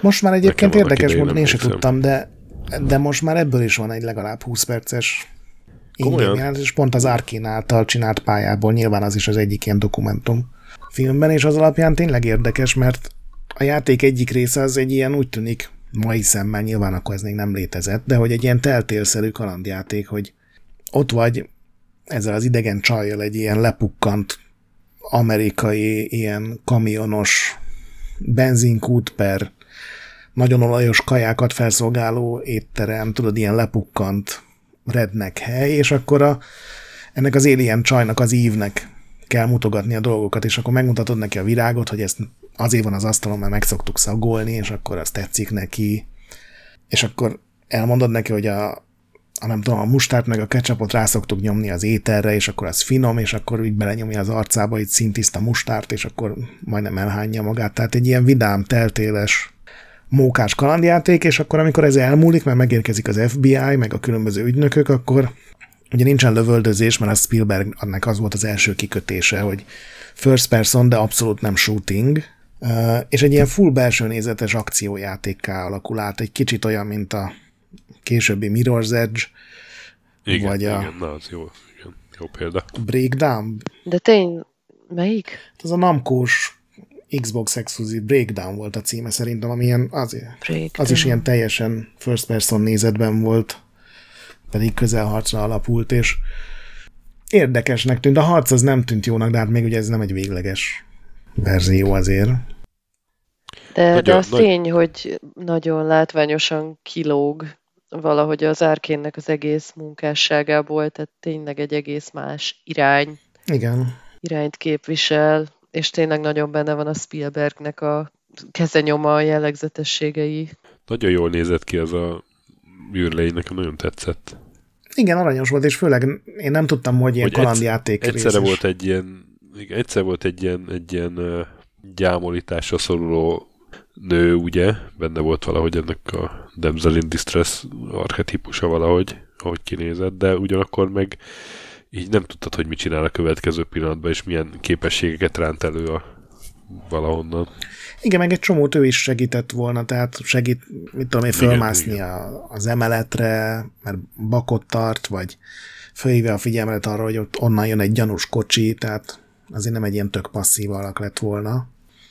Érdekes koncepció volt, és arról azt hiszem a mai napig nem tudni, hogy miért nem lett belőle semmi. Gondolom, mert túl drágának bizonyult, mert azt is azt hiszem már három Hát évig csinálták, vagy négy évig, úgyhogy semmi két- nem volt belőle. Kék, három, lehet, hogyha még kettőt találtam, de hogy több évig fejlesztették, igen, és gondolom egy ponton az IE kiszámolta, hogy hát inkább nem. Hát szerintem az... Ugye ez volt? Ja, Szerint- bocs. bocsánat. Spielberg számolta ki, szerinted? Mert ebből filmet is akart csinálni, és tudod, azért egy film az két-három év a Spielberg szintjén, és egy idő után már szerintem más projektek jöttek, és azt mondta, hogy neki erre nincsen ideje. Én még ezt is el tudom képzelni. Azt is az árkénesek mondják, hogy, hogy Spielbergnek volt egy filmes forgatókönyve, egy tök kész forgatókönyv, és hogy azt akart, hogy egyszerre jelenjen meg a játék, meg a, a film. Csak hát ugye nem jött össze. És ugye ez volt nekik az a gyakorlatilag ilyen kegyelemdöféssel felérő nagy, nagy utolsó ilyen arconcsapás így a törölt játékok sorában, amikor nem is tudom, valami étteremben ültek éppen, és ünnepeltek, amikor jött a telefonhívás, hogy bocs, mégse. Igen, na valami más valamilyen. Mert ugye ezek között ők rengeteg kisebb projekten dolgoztak, portoltak, Igen. meg azt én ma tudtam meg, hogy a Call of Duty 5. részében ők csinálnák a multit.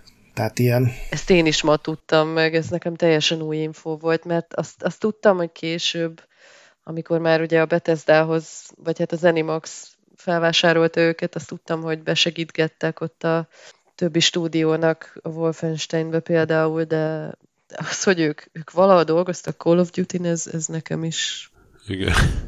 teljesen ilyen vad élmény volt.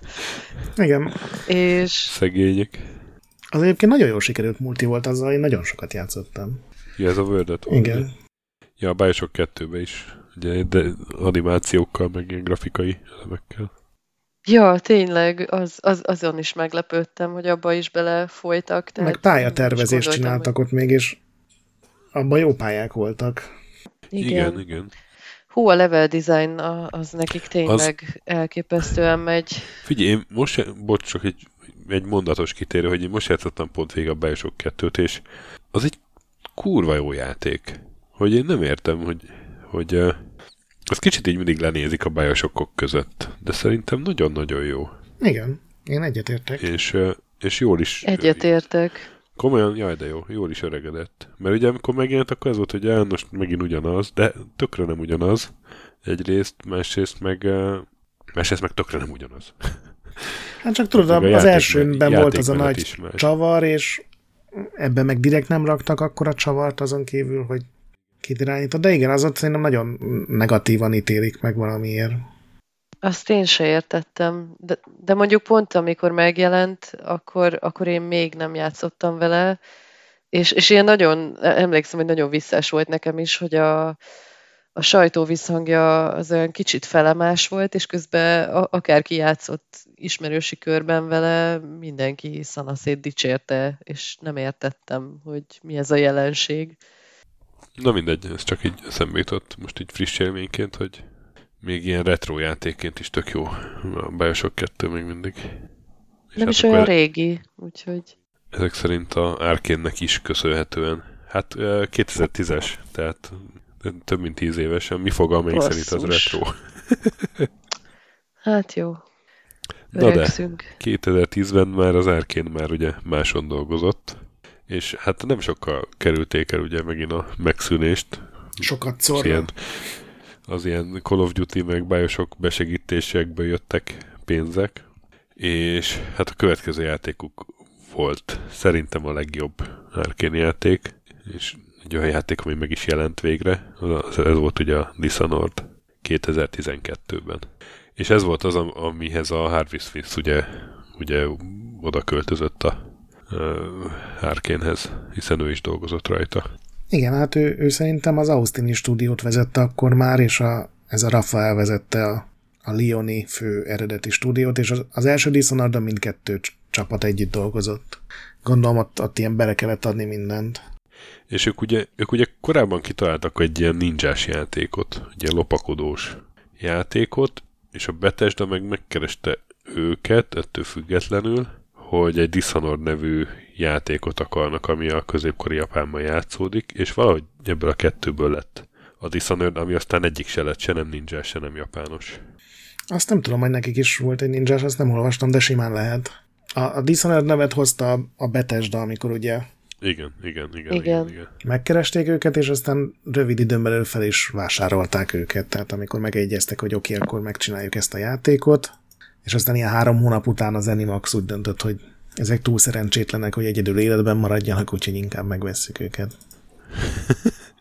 De ez is egy ilyen érdekes dolog, ugye most bocsánat, hogy megint itt előreugrok, mert kicsit, hogy a, ugye a Prey-t azt szintén a Zenimax-tól kapták meg, hogy fejleszék később, és, és ott is van egy ilyen elég csúnya háttértörténet, hogy a, a, a Prey 2-t azt hogyan kaszálták el, és, és hogyan hurcolta meg a Human Head Studios-t a, a Zenimax, amikor mindenáron ki akarták őket vásárolni, ők meg ellenálltak, és, és most erről azóta se tudom, hogy van-e úgy publikus információ, de, de hogy állítólag itt nagyon hasonló dolgok játszottak le akkor, amikor a, a Zenimax felvásárolta az árként. Tehát, hogy állítólag itt is, itt is voltak ilyen kevésbé tisztességes módszerek, hogy kicsit direkt uh, sarokba szorították őket, lehetetlen dolgokat kértek, nem, nem kaptak elég időt és, és elkezdték őket nyomasztani, hogy hát ennek a Dishonorednek nem, nem jól halad a fejlesztése, nem üti meg azt a szintet. Nyilván utólag mindenki nagyon pozitívan nyilatkozik erről a, erről a felvásárlásról. Erről ti mit tudtok, vagy mit gondoltok? Én erről annó nem feltétlenül hiszem, hogy hallottam, de nekem ez új info. Az Animaxból speciál kinézem. Én eddig jutottam el nagyjából a felkészülésben, úgyhogy most már csak az ilyen eredeti hát nekem... emlékeimre tudok támaszkodni, de...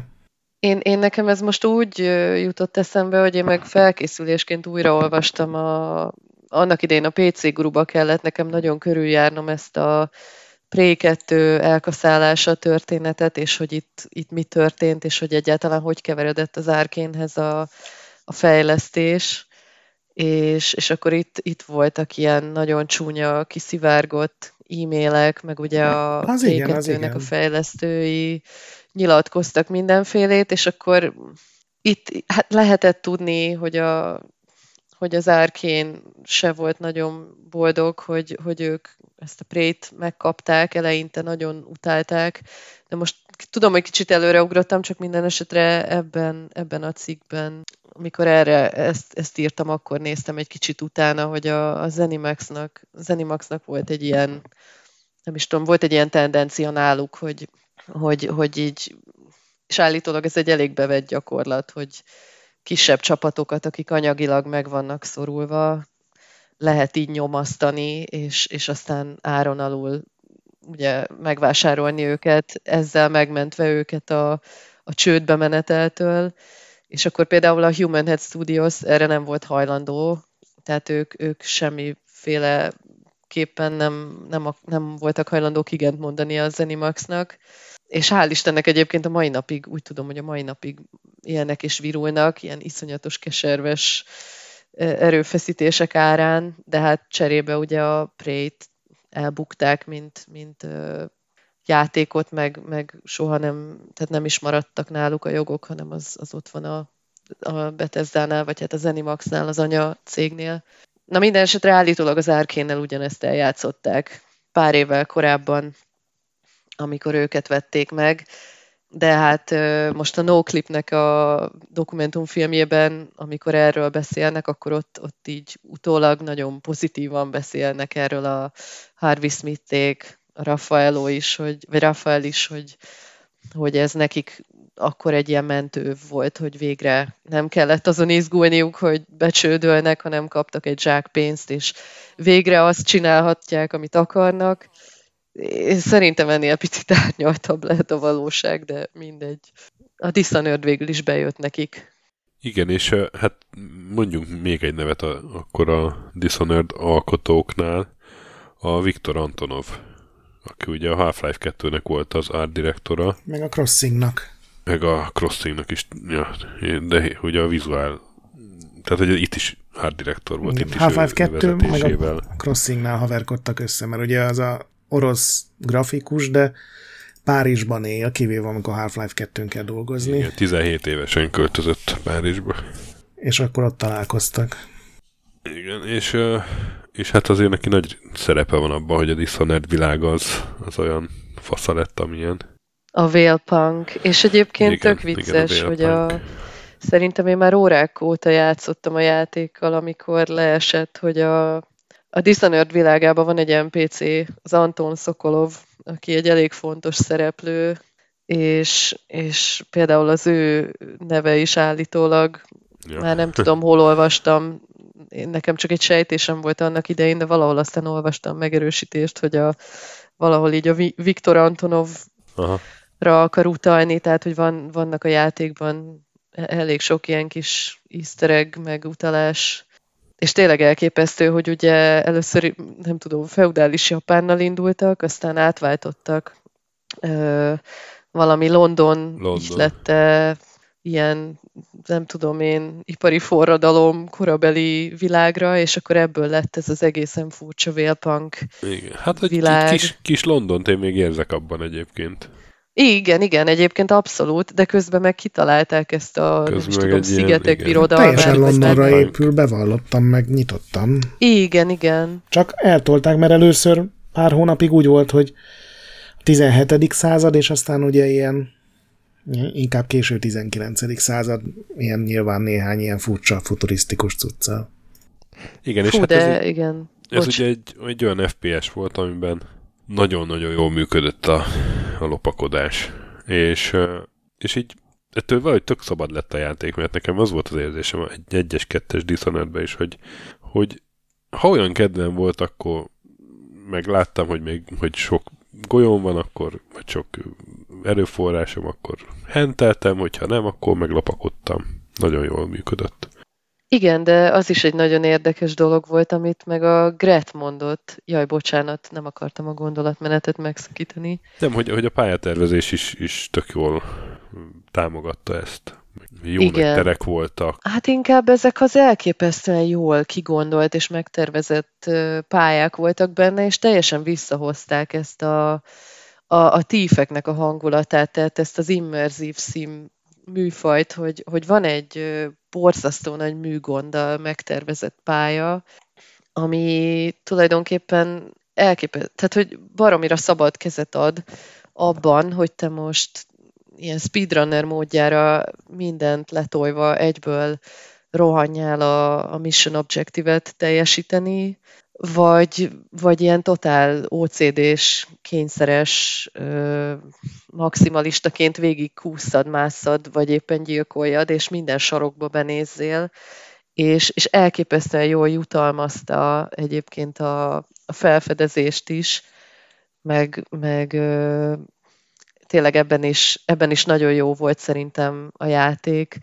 hogy, hogy ugye mindenféle, tehát ahogy te felfedezted a pályákat, én például mindig lopakodtam, tehát én abszolút úgy álltam a Dishonored-höz, mint egy tív lenne, akkor, akkor így menet közben változtak az objektívek, és, és a végén sokszor valami teljesen másra hoztad ki, az egészet, mint ami, aminek indult. És az egyik ilyen kedvencem a, most nem jut eszembe basszus, a pálya neve, de valahogy benne volt a pálya nevében a, a Life meg a Party, ami tulajdonképpen a TIF 2-nek az egyik legjobb pályájára utalt vissza. Ott volt a Life of a Party című pálya, és itt kellett a, a Boyle uh, nővéreknek a birtokára, vagy a kastélyába betörve az egyiküket eltenni lábalól, és akkor még volt egy ilyen csavar is, hogy ugye maszk volt rajtuk, tehát neked még ott mindenféle tehát ez is így menet közben derült ki, hogy nem, nem majd csak odamész és kinyírod, hanem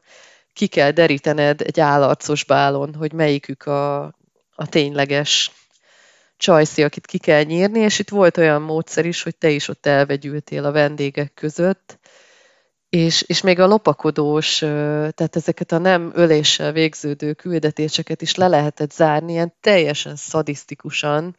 Itt például konkrétan az volt a, a non-violent befejezés, hogy a, amikor végre beazonosítottad, hogy melyik a csajszi, akit neked ki kell nyírni, akkor kiütötted, és, és egy ilyen valami perverznek Ez egy sima rabszolgakereskedő volt.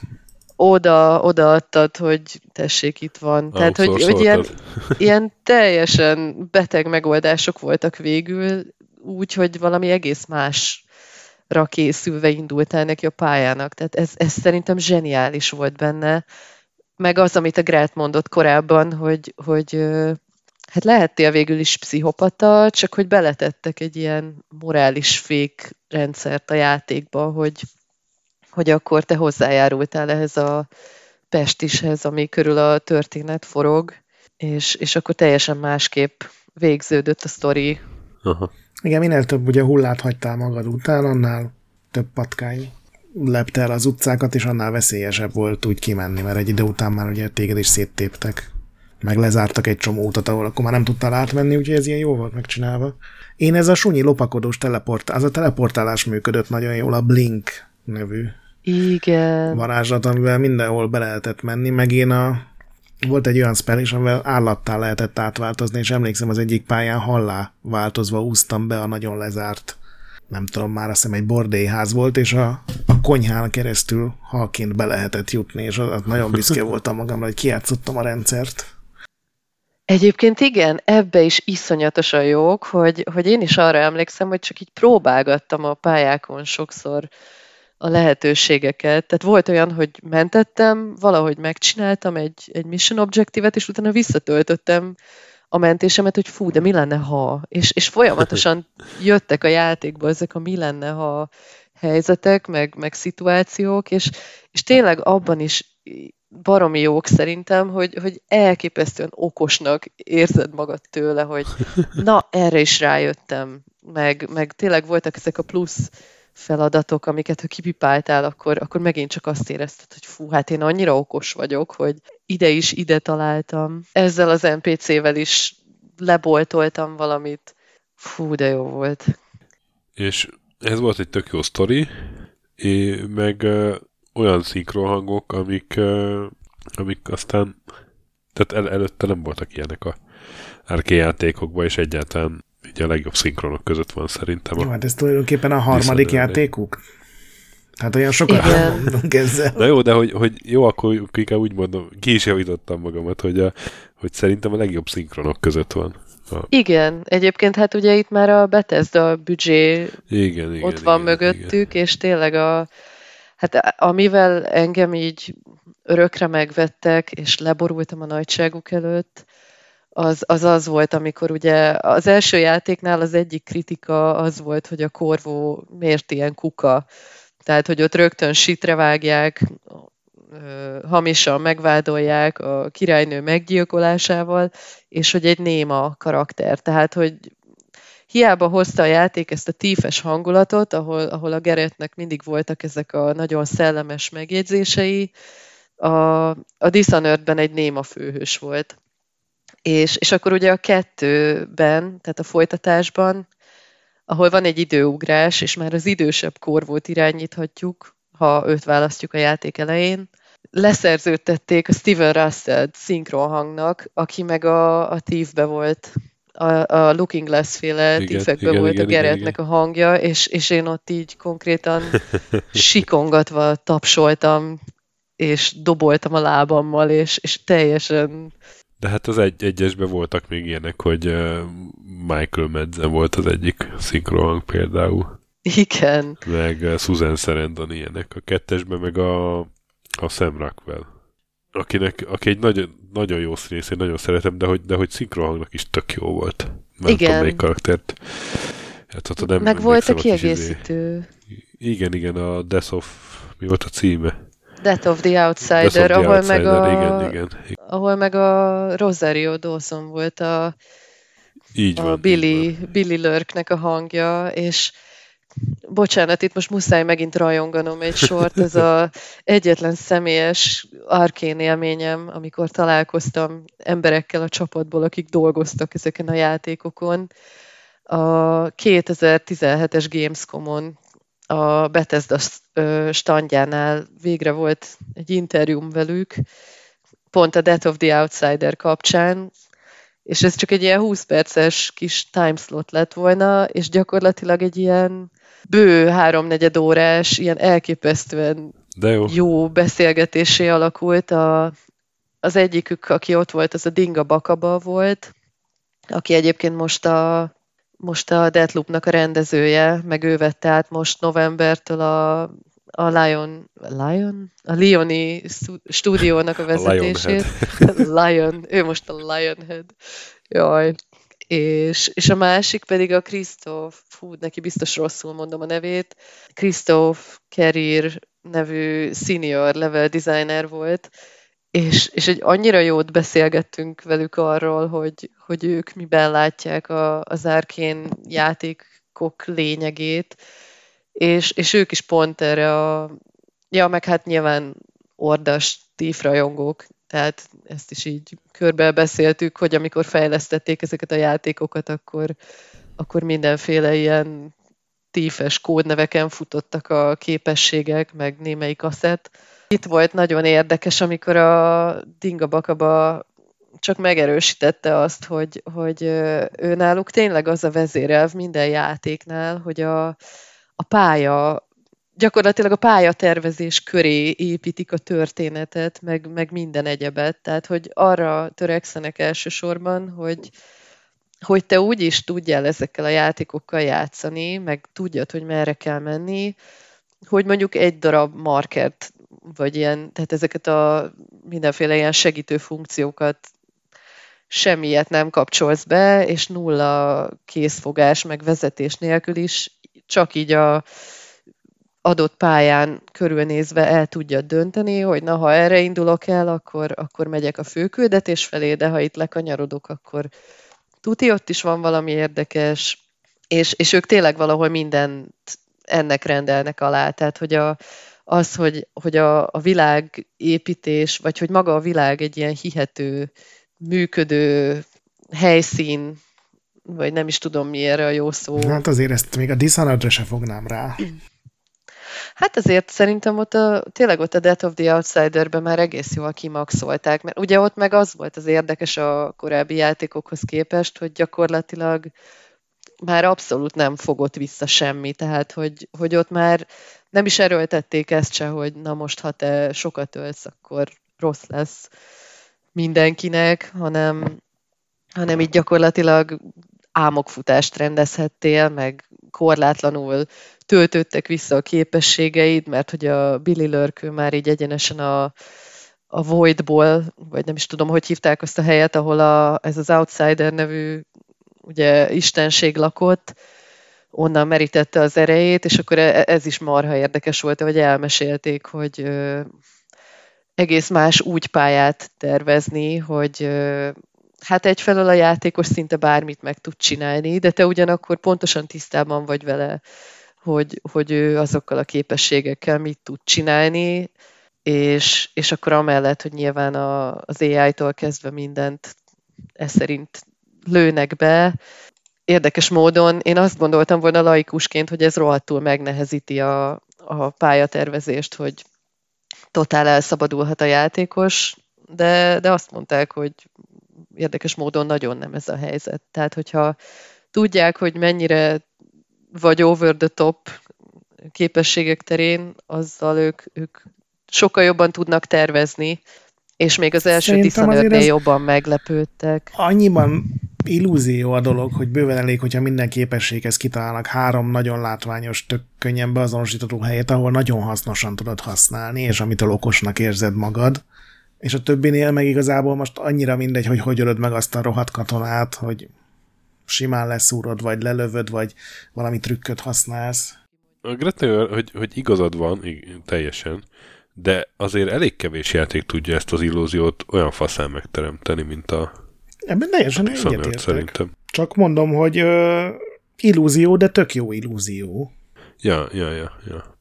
Ja, hát persze, ez mindig egy illúzió marad végső soron, tehát az is érdekes, hogy... Tehát a, a... És abban teljesen igazad van, Gret, hogy vannak a helyek, ahol nagyon látványos, tehát én Igen. is ott rögtön rákérdeztem náluk, hogy a, a Dishonored-nél van az egyik pályán egy ilyen kurva nagy híd, de tényleg hatalmas, és, és én ott, amikor azt megláttam, ott úgy mindent eldobtam, meg elfelejtettem, hogy éppen mi a feladat, és akkor a fejembe vettem, hogy én azt most megmászom, mert nehogy már ne lehessen fölmenni a tetejére, és akkor ott tök jót röhögtek rajtam, és mondták, hogy igazából rohadtul nem tervezték ezt be, hogy oda te például fel tudjál mászni, de hogy náluk is a házon belül többen érezték ezt a késztetést. A és, és akkor ezért beletették, és még egy achievementet is kapsz, hogyha oda te fölmész. Úgyhogy abszolút igazatok van, vagy igazad hát van, Gret.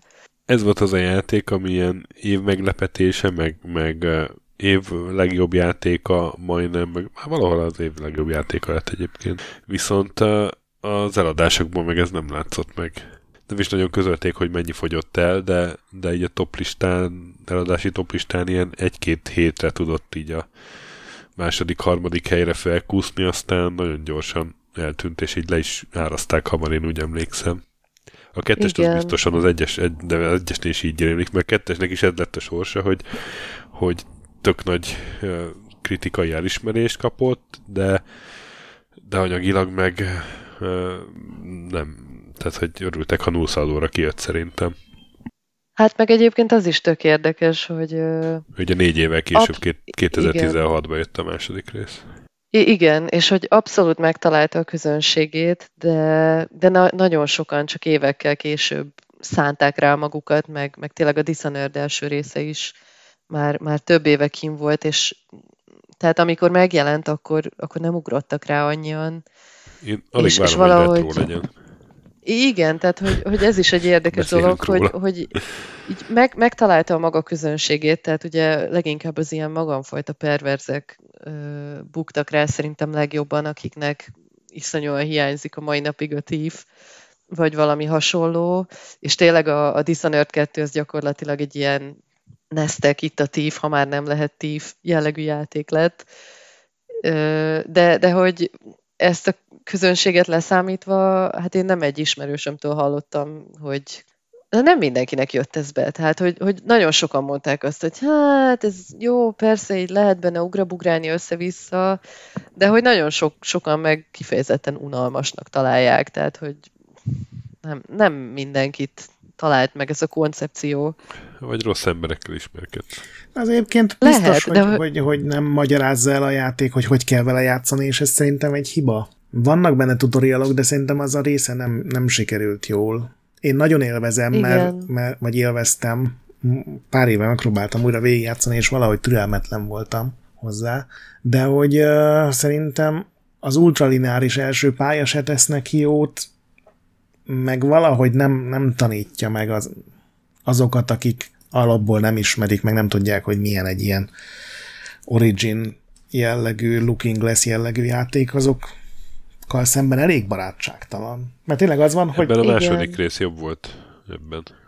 Hát csak ugye a másodiknak meg már sokan nem álltak neki, mert hogy lemaradtak az elsőről, pedig egyébként tényleg a másodikból emlékszem, ilyen egészen zseniális videók is kifejezetten terjedtek, meg baromi nézettek lettek, tehát a, ott volt a, az én kedvencem a mai napig ebben a műfajban, az a, volt a Jindos nevű feltaláló, akinek az ilyen teljesen beteg házába garázdálkodva kell őt kinyírni, miközben ott folyamatosan szivat, szivat a maga a helyszín, és így alig bírod megtalálni a pasast, folyton csapdába ejt, meg, meg én nem tudom, ezekkel a beteg találmányaival és abból csinált valaki egy ilyen, egy ilyen totál beteg videót, hogy nem is tudom Arra a pályára gondolsz, ami folyamatosan alakul körülötted, hogyha... Így van, így van. Az annyira jó az és a pálya, hogy senki nem egy... emlékszik semmilyen más részre a Dishonored 2-ből. Ez nem igaz, ez nem igaz, De mert volt nem. a másik nagyon jó pálya, amikor, sőt, én, én imádtam a Dishonored 2-t, ugye volt az a pálya is, ahol fel kellett törnöd a, a zárat úgy, hogy gyakorlatilag nem lehetett azt megcsinálni, hogy te megnézel egy végigjátszást, mert hogy mindig, mindig más volt a kombináció, az árkombináció, és utána bejutottál egy kastélyba, ahol kaptál egy olyan tárgyat, a Timepiece nevű cuccot, amivel egyszerre tudtál az adott helyszínnek a jelenje és a múltja között váltogatni. Én szerintem az volt a Dishonored 2 csúcsa, Más kérdés, hogy igen, a, a gindosos pálya is fantasztikus, tehát szerintem azért nem, nem egy emlékezetes rész volt benne. Nekem az eleje is emlékezetes volt különben, ahogy hogy rögtön egy, megint egy üzébe, egy árulásba belevisz a játék. Igen, és akkor ott rögtön ilyen nagyon és kreatívan... Még, még, sincs az, még sincs az érzésed, hogy nem áll megint, hanem, hanem máshogy árulnak el most, mint legutóbb. Ja. Hát meg van ott is egy tök jó sztori csavar is, amit mondjuk így az első rész alapján sejtettél, de ott bebizonyosodik, a kikinek a kicsodája. Ja, ja, ja, igen, igen. Hát és meg ott ugye a két karakter közül lehet választani. Igen. Bizony, bizony, bizony, hogy ki az, aki ott marad. És az alapján változnak a képességfák, kicsit a pályák is. Igen, és és egy másik városban is játszódik az egész. Ja, Karnaka, igen. És ez nekem tetszett, hogy, hogy akkor itt valami világépítés na, nagyobb távon megindul, és azóta is várom, hogy legyen Dishonored 3 egy harmadik városban. Voltak és egyébként regények. ez tökél... Ö, igen? Na azt meg én nem tudtam. Szerintem volt regény, igen. Hogy Lehet. Game Literature-rel. De hogy a, pont, pont amikor interjúztam velük ö, ott, ott a Gamescom-on akkor mondták azt, akkor mondta Dinga Bakaba, hogy ők abszolút terveznek még ezzel a világgal, csak, csak a, a Coldwin, Coldwin, ugye így hívták a Coldwin, jaj, most hirtelen nem ugrik be, tehát hogy, hogy ezekkel a szereplőkkel végeztek úgymond, tehát így mindenkinek elvarták a, Aha. a sztori szálát, tehát, hogy a korvó, meg a többiek, ők nem nagyon fognak már visszatérni, hanem hogyha lesz további Dishonored világában játszódó játék, akkor az valami egészen új sztori szál lesz, egy új szigetem mondjuk. Meglepődnék, hogyha a Microsoft engedne nekik egy újabb részt ebből a sorozatból, ami pocsékú fogyott. Hát igen, tehát ezt, ezt ők 2017-ben mondták ilyen nagyon optimistán, azóta nagyon sok minden változott. Azóta még két játékkal megbuktak. De hogy ez szörnyű, hogy kurva jó játékaik vannak, és megbuknak velük anyagilag. Igen, még azt akartam, hogy Dinga Bakabát említette a Daubi is, egyik nem rég, nem, egyik legutóbbi adásban, amikor Daubi volt a vendég, hogy ők dolgoztak is együtt, és ott, ott, ott előhozta ő is a nevét. Na, és hát a, igen, Dishonored egy, kettő, és akkor két játékok maradt még, ahogy mondod. Hát meg ugye az, amiről beszéltetek már, ez a Death of the Outsider, ami egy különálló standalone rész, hogy a második részhez készült DLC-nek indul, csak túlnőtte magát. Nekem az kimaradt, az be kell vallanom. Megmondom őszintén nekem is. Te azt játszottad, Klári, ezek szerint? Én játszottam vele, és, és nekem nagyon-nagyon tetszett, pedig, pedig én meg nagyon fanyalogva álltam neki. Pont a- akkor lettem nagyon lelkes, amikor ugye ezzel kapcsolatban interjúztam mert hogy én meg úgy, akkor úgy beszélgettem velük, meg úgy játszottam ezzel a, volt ott egy ilyen Gamescom demo, hogy nekem meg a Dishonored-nek a DLC-i maradtak ki. Aha. És, és ez, ez megint csak egy kicsit, tehát ez, ez volt a leginkább, nem is tudom, marginalizált Dishonored játék, mert hogy oké, okay, hogy standalone, de ez meg az első rész DLC-hez kapcsolódott, amivel szerintem, hát hogyha valaki követte is a sorozatot, azokkal játszottak a legkevesebben. De, de nekem tökre meghozta a kedvemet a DLC-k bepótlásához az, hogy a Death of the Outsider erre épült. Úgyhogy én játszottam vele, és, és nagyon jól csavart még egyet a, az addigra hát ilyen elég bevett Dishonored formulán. Tehát tényleg a, a Billy, Billy nagyon más. Megvoltak a klasszikus képességek, de neki voltak nagyon más képességei is, meg, meg ő tényleg gyakorlatilag erősebb volt, mint a Corvo vagy az Emily korábban. Hiszen neki ki kellett nyírnia az Istent ebben a világban. Úgyhogy szerintem rohadt jó volt, és, és tényleg mindenre nagyon jól pontot tettek ebben a játékban. És ugyanebben az évben, hogy ez 2017-ben jelent meg, ugyanaz egyben az évben jelent meg a Prey is. Hát, ami utólag Gret, neked igazat kell adnom. Én annak idején nagyon rálelkesedtem, és aztán játszottam vele egy kicsit, ilyen egy-két órát, és az alapján nekem nagyon-nagyon tetszett, de nem vettem meg, hanem valami itt tényleg indexes izé, Xbox-on játszottam vele, azt hiszem, és valaki más tesztelte, vagy már nem tudom mi volt, és akkor valami leárazáson megvettem, és elkezdtem, és egyszerűen halára untam magam egy idő után. Tehát szerintem ez a kevésbé sikerült játékuk. Igen, itt ugye ketté vált a csapat, mert azt mondtuk, hogy a Dishonored-ot a két stúdió együtt fejlesztette, de a Dishonored második részt, meg a, ugye a DLC-t azt a a francia csapat csinálta, és a Pride meg a, igen, az amerikai. Meg az Én nekem nagyon nem tetszett, szerintem túlzottan nem, de minden részletén képes voltam fölhúzni magamat. A, nem tudom, valamit végigjátszottam ettől függetlenül, hogy nehogy valaki azt mondja, hogy de, hogy a öt perce utána már jó. Pedig ez is ilyen árkénes elem. Ez is ugye egy ilyen lopakodós FPS volt. Na mesélj, mesélj Gret, ez engem nagyon érdekel, hogy mi minden húzott fel, mert én Neked személy tetszett? szerint imádtam, Én szerintem semmi de... nem volt benne jó. Na. a, a koncepció, hogy egy űrállomáson vagy, az jó volt, abból se hoztak ki semmit, vagy nagyon, vagy kevesebbet, mint ahogy én akartam. Nem tudom, én semmit nem élveztem. Pocsék volt a fejlődési rendszer, nonsens volt a story, azok, a, amiért mindenki lelkesedett, hogy ha-ha a pohár az ellenfél, mert ugye ilyen mimik jellegű lények, ilyen idegenek nyelték el a, a, az a fősztoria, ezt az űrállomást, amik bárminek az alakját föl tudják venni, és akkor ugye az volt a nagy mém, ami elterjedt, hogy bármelyik bögre az lehet egy idegen, és akkor, hogy bemész egy szobába, és szétversz minden bögrét. Ez megint nekem olyan, mint a, a Dark Messiah, hogy két szobán keresztül működik, utána ez egy borzasztó idegesítő dologgá válik nekem. Semmi csavart nem éreztem benne, mint a Dishonored-ben, hogy minden pálya valami újat próbál mutatni. Egy ilyen, nem tudom, nekem nagyon nem tetszett semmi belőle. Pont, igen, egyébként ebbe, ebben egy, ebbe valamennyire egyetértünk, tehát én azzal együtt, hogy nagyon szerettem, én, én se érzem annyira jónak tehát én is egy visszalépésnek éreztem a, például a Dishonored-höz képest, és ebben nagyon nagy szerepe van annak, amit te mondasz, hogy a, a Dishonored-ben ugye különálló pályák voltak.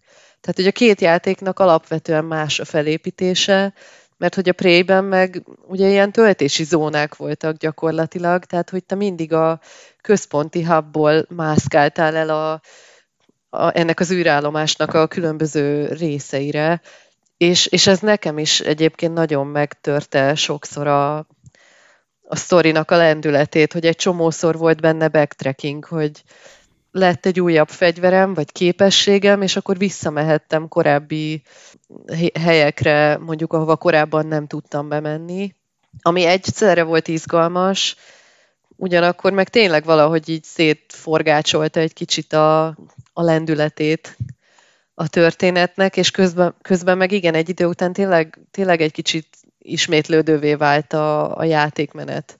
Tehát nem, nem is tudom, ez kicsit ilyen, ilyen metroidvéniás elem volt talán a játékban. Igazából... Hogy fokozatosan nyíltak meg ugye dolgok, de kicsit én is azt éreztem, hogy ez visszaütött egy, egy idő után. Most már nem emlékszem rá pontosan, de azt hiszem abban lehetett meghekkelni ilyen ágyukat, és azok ugye minden szétlőttek, amikor a te oldalon Igen, voltak. volt és ilyen. Én úgy emlékszem, hogy az egész játékot ilyen arról szólt, hogy ezeket az ágyukat vittem magammal, és leraktam négyet, és mindenkit kinyírtak, és mentem tovább. Van egy ilyen emlékem, biztos nem teljesen igaz, de hogy annyira rohadt De ilyet, ilyet én volt, is csináltam. és annyira Igen. nem volt rá semmi rászorítva, mint a Dishonored-ben néha, hogy valami mást kitaláljál. És szerintem ez, nekem ez volt a legzavaróbb, hogy, hogy mint a hülye csináltam ugyanazt, mint eddig, és zavart, hogy a játék nem kényszerít rá, hogy hagyjam már abba ezeknek a rohadt tizéknek a hármasával való hurcibálását. Hát igen, ez, ez, ebbe van valami, hogy itt, itt jobban vissza élni ezekkel a dolgokkal.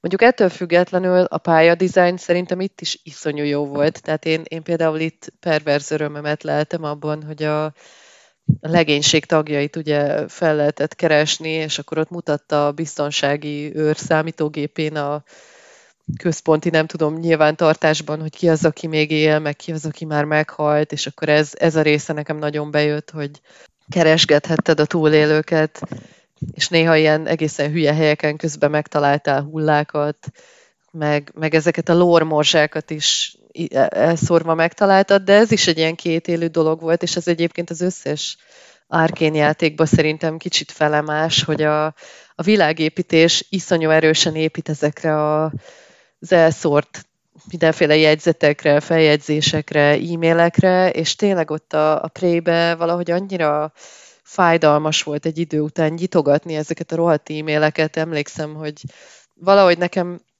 nem, nem volt intuitíva, hogy azt ott kellett ott az érintő képernyőn kezelni a játékban, és folyton véletlenül megütöttem ott a, nem tudom, hogy milyen csavarkulcsal a számítógépek képernyőit, ahelyett, hogy az e-mailt nyitottam volna meg, úgyhogy tény, hogy voltak ilyen fájdalmas dolgai.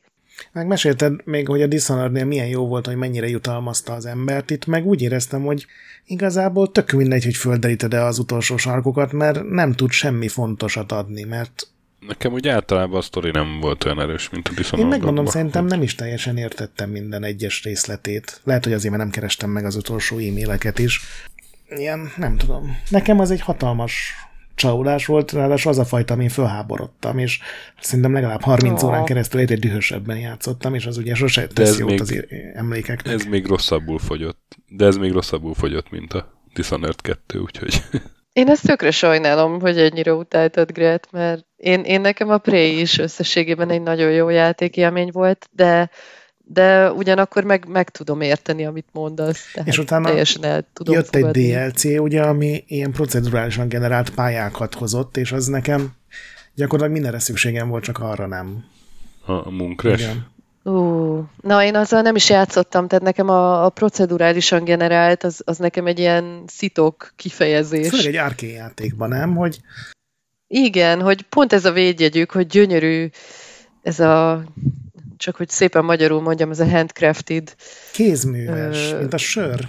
kézműves, mint a sör, a kézműves pályák után pont tőlük jön egy, egy ilyen procedurálisan generált valami, az, az egy ilyen arculcsapás, hogy nem ár, ezek nem ti vagytok.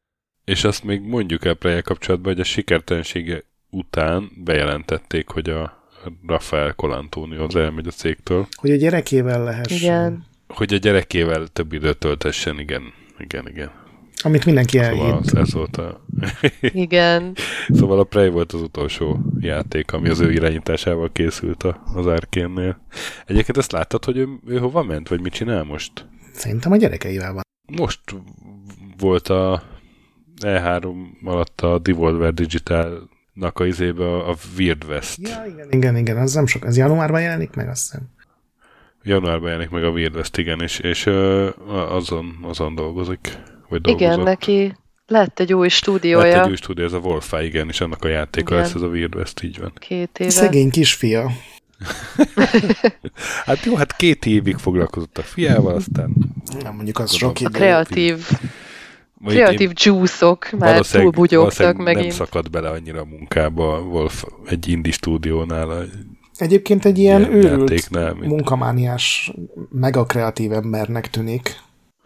Igen, igen, igen. És egyébként a, a Harvey Swiss is eltűnt a sülyeztőben valahogy? Mára? Igen. Szerintem a Harvey Smith azért... Tök régen hallottam a nevét. Hát ő és... most legutóbb úgy ja, hallottam bocsánat, őróla. Igaz, ő, ő, ott van még az, ő ott van még az énél. Az, ő még van, ott van az árkénnél azóta igen. is, Nem, csak... A, kevertem a másikkal, a Viktor Antonov. Ja, Akinek igen. ugye volt ez a Battlecry nevű projektje, 5 éve, 6 éve, emlékszel? Igen, az is Betesda volt. Betesda volt, és na utána aztán viszont... És aztán az bétában megjelent, és utána annyi. Igen. És szerintem igen, és le, le is meg tudnám érteni, és, hogy neki, mint grafikusnak elege lenne a játékiparból. Igen, igen. De ugye az volt az utolsó projekt, amit egy az ő nevével uh-huh. próbáltak eladni. Hát igen, meg 2017 után az amerikai az a Wolfenstein játékokba segített be, igen, a Machine Games-nek. Ráadásul abban a legrosszabb a... A, a, a, ké, a, leg, a Youngblood-ba, meg a Cyberpilot. Az a VR-es, nem? Vagy... Igen, igen, de a Youngblood az, az elég rossz volt. És a és, franciák meg a Deathloop. És hát akkor, és akkor a Deathloop, és igen. akkor itt vagyunk a jelenbe. Igen. És csak te játszottad deathloop úgyhogy neked kell mondani róla. Ó, ez nem jó, mert nekem az se tetszett annyira. Abban voltak jó ötletek, de szerintem... És a sikeres legalább? Hát nem hiszem. hogy az is bukás. Már szerintem abból is volt árkedvezmény, nyilván nem ilyen 50%-os. Same old, same old.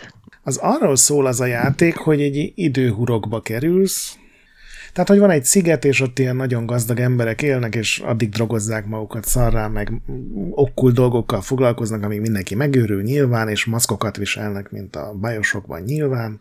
És van nyolc főgonosz, és gyakorlatilag az egész játéknak az a lényege, hogy addig kell vele játszanod, addig kell ismételned a napokat, amíg mind a nyolcat egy nap alatt le tudod győzni. És ez persze rohadt nehéz, mert négy része van a szigetnek, és négy napszak van minden játékba egy napon, és akkor te döntöd el, hogy reggel ide mész, vagy oda mész, meg délben hova mész, meg délután, meg éjszaka, és így kell a, ugye földerítened, ez 4x4, tehát összesen 16 variáció van, de egy idő után azért unalmas lesz, mert olyan rohadt nagy különbség nincs a délelőtti meg a déli térképek között, talán egyiknél.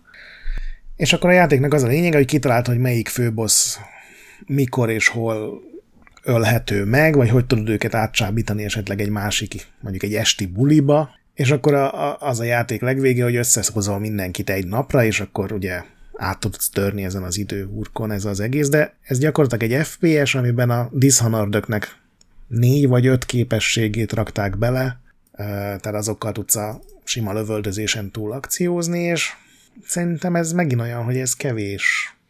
Nekem legalábbis kevés volt a pálya, kevés volt a változatosság. Itt már egész hadsereget tudsz a hordozható automata ágyukból építeni. Tehát komolyan mondom, hogy volt olyan, ahol körbevettem egy ilyen csávónak a fészkét 15 ágyúval, és onnan kinyitottam az ajtót, és tudom, hogy ez jó, mert így is meg lehet csinálni, meg még ezer módon meg lehetett volna csinálni, de miért csinálnám meg máshogy, amikor ez a leghatékonyabb? Épp azt akartam mondani, hogy Gret, ez kezd ez gyanús lenni, hogy ez neked valami becsípődésed, vagy ez a perverzió. Nem, ez, ez... ez olyan, mint a nekem a Larian játékainál a robbanós hordók halmozása, hogy ezek a hordozható ágyuk. Zavar, hogy, hogy nagyon könnyű ezekben a játékokban találni egy aduászt.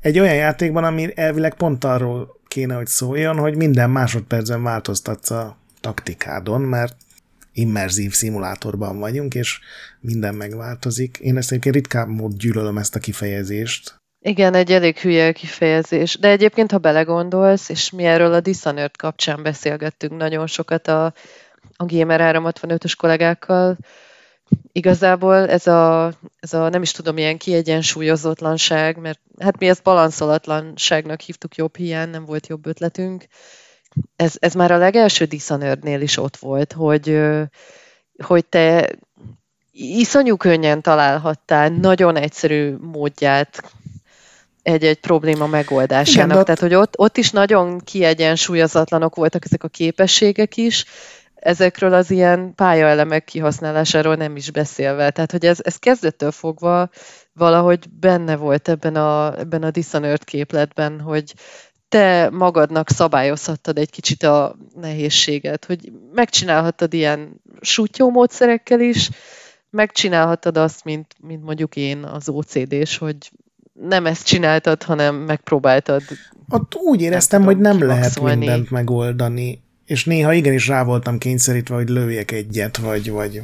Ott például a, például a környezet, a, a, a, amikor jöttek a patkányok, ott azért az korlátozott egy kicsit a világ maga.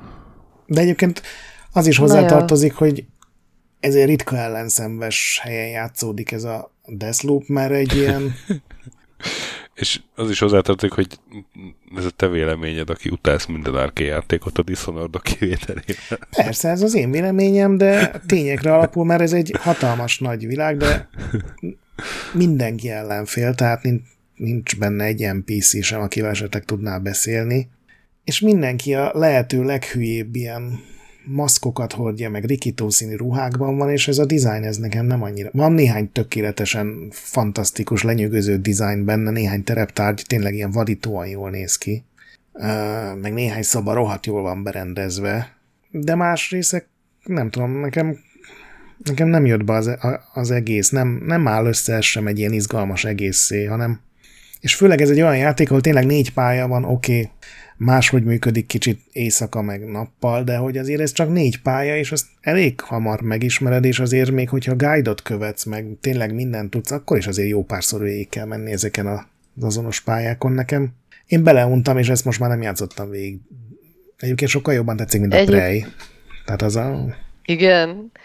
Na, mert egyébként, amit most mondasz, tehát én meg bevallom őszintén, mint totál elfogult árkén rajongó, tehát én, én az ő eddigi játékaikra tényleg, mint tyúkatakonyra mindenre repültem, ugrottam. Nekem, nekem ez a Deathloop volt az első olyan, ahol néztem az előzetes videókat róla, és, és egy kicsit az volt az érzésem, hogy ja Istenem, most már találjatok ki valami mást. Tehát, hogy egy ilyen átszkinezett, tényleg ilyen, ilyen kicsit ez a hippi, hippi dishonored van benne egy ilyen benyomás jött át nekem a videókról, és tényleg amikor azt láttam, hogy még, még animációkat, meg a szeteket is így újra hasznosítottak. A speciál nem tűnt Akkor föl. azt éreztem. Hát úgy inkább az animációknál láttam, hogy nagyon, nagyon ilyen diszanördös egyik-másik animáció. Lehet, hogy nem egy az egybe lett átvéve, nem tudom, de minden esetre valahogy nagyon nem hozta meg a kedvemet a játékhoz. Maga ez a koncepció sem, amit te most elmondtál, hogy tényleg ez jött át belőle, hogy újra, meg újra, meg újra, meg újra, meg újra ugyanazt a helyszínt fésült át, és akkor persze vannak különbségek, és ugye, hogyha meghalsz, és egyébként akkor a... ugye az egész napot újra kell kezdeni, tehát Igen. akkor elveszted. Ja, az meg a másik. Tehát annak ellenére, hogy én például a Dark Souls-okat is imádom, nem, valahogy nem értettem meg a trélerekből, meg ebből az előzetes kampányból, reklámkampányból, hogy ez most nekem miért, miért is jó, és, és egy kicsit elraktároztam azzal ezt a játékot a fejemben, hogy jó, majd egyszer, amikor éppen nagyon rá fogok érni, akkor az árkén iránti szeretetemből kifolyólag ezt is végigjátszom, aztán lehet, hogy majd egy rohadt nagyot csalódok pozitívan, és kiderül, hogy én ezt is imádni fogom. Simán lehet, mert tényleg ugyanazokból az eszközökből építkezik, mint a többi. Ugye beszéltük ezt a multiplayer-t, hogy az egyik a nyolcból az megszállhatja ember is. Ez is így ilyen évtizedekre visszamenő ötletük, és most itt kipróbálták, szerintem nincsen kiegyensúlyozva, és ha háromszor egymás után kinyír egy rohadt tápos játékos, akkor kikapcsolod ezt a játékmódot. Én legalábbis kikapcsoltam, be kell vallanom, mert... Hát valószínűleg én is így tennék egyébként, tehát én, én is mostanában veszem észre magamon egy kicsit a, ez nem is tudom, biztos az öregedéssel jár, hogy kezd, kezd egy kicsit belefáradni az ember egy ponton abba, hogy persze van egy formula, amit imádsz, meg, meg tényleg a Dishonored kapcsán is most futott át az agyamon, hogy a kettőt azt én még nem játszottam végig Emilyként, úgyhogy még egy végigjátszás van benne, de, de amikor már így ugyanazt adják el, nyilván azért nem pont ugyanaz, de, de már annyira ismerős a formula, hogy, hogy már van egyfajta ilyen, ilyen belefáradás, vagy belefásulás. Nekem ugyanez van most bocsa kitérőért a, az Elden Ring kapcsán is, hogy imádom a From Software-t, imádom a Dark Souls-t, imádom, amit ők csinálnak, de, de amikor ugyanazt nagyon sokszor kapod, egy idő után csak, csak beleunsz, meg csak fárasztó lesz egy kicsit. Hát szerintem ők azért más minőségben dolgoznak. Szerintem nem egyébként. Én, én, ne, én nem, nem érzem a nagy minőségbeli eltérést. Ugyanúgy kaszaba szállsz, aztán ezért. Uh-huh. Egyébként ilyen szempontból a Deathloop sokat változott, mert ez egy szintiszta FPS, tehát ebben rohadt sokat kell lövöldözni, számít, Aha. hogy milyen fegyvereket viszel. Ugye annak is van egy ilyen rendszer, hogy mi Igen, az, amit az időhurkon keresztül át tudsz vinni. Igazából ez a világ, az, az tök mindegy, hogy milyen világ. Ez, ez más, mint a, akár a Prey, mert abban is ugye volt pár fegyvered, de itt ez azért más, csak ilyen hasonló koncepcióra van föltekerve. És uh, hát egy játékról tudunk még beszélni, ami jövőre érkezik tőlük. A Harvey Smith ennek is a egyik fejlesztője, ez a Redfall, ami Ebből egy darab CG ami egy, uh, egy vámpíros leforded lesz, vagy tehát egy kooperatív multiplayer és vámpíros és négy ilyen fő karakter van. Én ezt de... abszolút nem tudom hova tenni. De ez, ez... Nagyon fura. Hát gondolom itt a négy karakter kap majd meg négy képességet a dishonored Lehet. Egyelőre semmi nem látszott benne, hogy ez miért lenne Arkane játék. Gondolom előbb-utóbb el fogják árulni. Biztos vagyok benne, hogy kell benne lennie valami csavarnak, mert túl egyszerűnek tűnt, nem ez a videó alapján? Igen, Igen. de ugye, ugye, hogy egy ilyen lefordednek uh-huh. tűnt, vagy? Hát szerintem majd a gameplaybe biztos, tehát az Arkane szerintem az egyik olyan stúdió, és van még egy pár ilyen stúdió, akiknek ha elindítod a játékait, azt a keveset, ami végül napvilágot látott, van, van egy annyira jellegzetes hangulatuk, meg stílusuk, hogyha senki nem mondaná meg neked, hogy most te kiknek a játékával játszol, akkor is rájönnél. Talán már akkor is, ha csak egy másikkal játszottál volna az ő teljes munkásságukból. Tehát a, tényleg a Prey, meg a Dishonored, meg a... Jó, én nem játszottam a, a Deathloop-pal, úgyhogy kicsit sántít most ezt talán tőlem, de, de hogy mégis van már ahogy akár a UI UI-t megtervezik, vagy, vagy... Na, az nagyon jó a Deathloop-ban.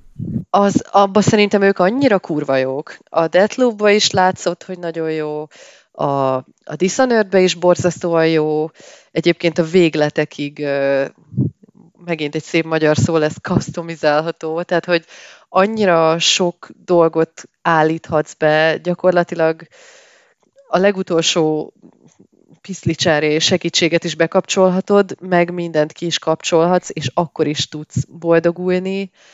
Tehát, tehát hogy van, van azért az egész uh-huh. a gameplaybe valami, amit én, én úgy gondolok, hogy talán majd ebben a jövőre érkező játékukban is ott lesz. Talán. Egyébként ha a Deathloop kapcsán lehet, igen? hogy túl negatív voltam. Az nem egy én a Prey-t nem tartom jó játéknak, a Deathloop-ra ezt nem mondanám rá, csak, csak egyszerűen monotonná válik egy idő után. De szerintem az sokkal jobb játék, mint a, a Prey. Hát a karakterek egyébként, a fő, két főszereplő tök érdekesnek tűnik a Prey-be, meg tényleg a, ezek a Morgan, a jó, jó tesók nem, nem annyira izgalmasak talán. Igen. Úgyhogy az annyiban... Összes, összes amerikai izé, kritikus kiemelte, hogy de hát végre ázsiai főszereplő van. Igen, de valahogy olyan kicsit abban igazatok van, meg, meg azt én is érzem, hogy kicsit ilyen túlságosan ez a szinte már ilyen karikatúra-szerű, nem is tudom, hogy a gonosz jó kifejezése, a jaj, nem tudom, hogy hívják a ugye te vagy a Morgan, Igen. lehetsz fiú is, meg lány is, és akkor van a bátyád, akinek most nem jut eszembe a keresztneve, de, de hogy ő meg annyi, sok szempontból egy ilyen nagyon klisé karakter. Valakinek össze kell állnia az idegenekkel. Hát igen. Na, hát akkor reméljük a Redfall visszaállítja, vagy hogy fejezzük ezt be. Hát akkor reméljük, reméljük üzletileg a, sikeres lesz. Reméljük, hogy a Redfall végre üzletileg egy sikeres játék lesz a Arkane-nek, különben lassan ez meg fog szűrni ez a stúdió. Főleg azért, mert a Microsoft hát, nem szereti, hogyha valaki pénzt veszít. Igen, igen. Pedig, pedig kéne, kéne csinálni neki azért még szerintem egy-két dishonored vagy ha nem azt, akkor valami hasonló színvonalú single player játékot. Most az én agyom hogy ki egyébként, vagy, vagy ezt az apró részletet talán nem is említettük, hogy a Microsoft mióta birtokolja az árként. Lehet, Lehet hogy, hogy ezt nem kimarad. említettük. Hát amióta megvették az Animaxot, ugye? Igen, jaja. Azóta. Az még két éve volt? Egy Igen. Éve? Nem, két egy. Éve. Egy? Egy. Tavaly egy. volt. Ez egy viszonylag új fejlemény. Szerintem 2020-as. Nekem, nekem már két évnek tűnik ez a rohadt járvány. Hát igen. De, de tényleg tavaly a, volt. Igen. A Wikipédiát olvasva egyébként egy játékuk kimaradt. A, a, Na, Jaj, micsoda? Hát az a, a mobilos. nevű. Ja, a mobilos, de Igen. Van egy Hunter S. Gollam nevű karakter benne, és ezzel szerintem mindent elmondtunk róla. én, én ma tudtam Igen. meg, hogy ez a játék létezik, és reméltem, hogy isméten skippeljük. hát, hát kedves Klári, nagyon szépen köszönjük, hogy elvittél minket a árkén köves pokolba, ahol ahol hát én köszönöm. Le, ahol örül, lehet örülni annak is, ha megjelenik egy játék, de úgyse lesz sikeres. Remélem, hogy azért egy idő után szebb idők köszöntenek erre a stúdióra, mert mondom, én még, én még valami Dishonored-szerűt várnék tőlük. Hát nekem ők a top három kedvenc stúdióim között vannak, és én köszönöm a lehetőséget, hogy igazából itt kiélhettem végre, nem tudom, biztos feltűnt a hallgatóknak is, ha ideig hallgattak minket, hogy én, én igazából ott a Dishonored-nél elevenedtem meg igazán, és ott, ott kezdtem el, o, Nem, ott éltem ki a rajongásomat, meg, meg a Prey-nél. Na, Úgyhogy és én kezdjék, köszönöm. Kezdjék gondolkozni a következő témán, mert szerintem jövőre is hívunk. Jó, kitalálom, hogy melyik másik stúdió van még, akik nem sikeresek, és, és ilyen fe, felkorolásra vár. Mindenképpen várnak. valami pehes, de, de ö, emlékezetes játékokat gyártó stúdió legyen. Loser csapat, oké, okay, értem. Ti pedig, kedves hallgatók, tartsatok velünk legközebb, amikor minivel jövünk, és játszatok sokat. Ha még nem játszottatok a dishonored akkor azokat mindenképpen próbáljátok ki, és mentsetek a boss előtt. Discordra gyertek velünk, ahol jó a társaság, olvasatok Retrolandet, ahol napi content van, mm, iTunes-on kattintsatok öt csillagot ránk, meg a Képtelen Krónikára is, ha már itt tartunk, hiszen az a másik podcastünk a nagy pixel pedig továbbra is gyönyörű. Sziasztok! Sziasztok! Sziasztok!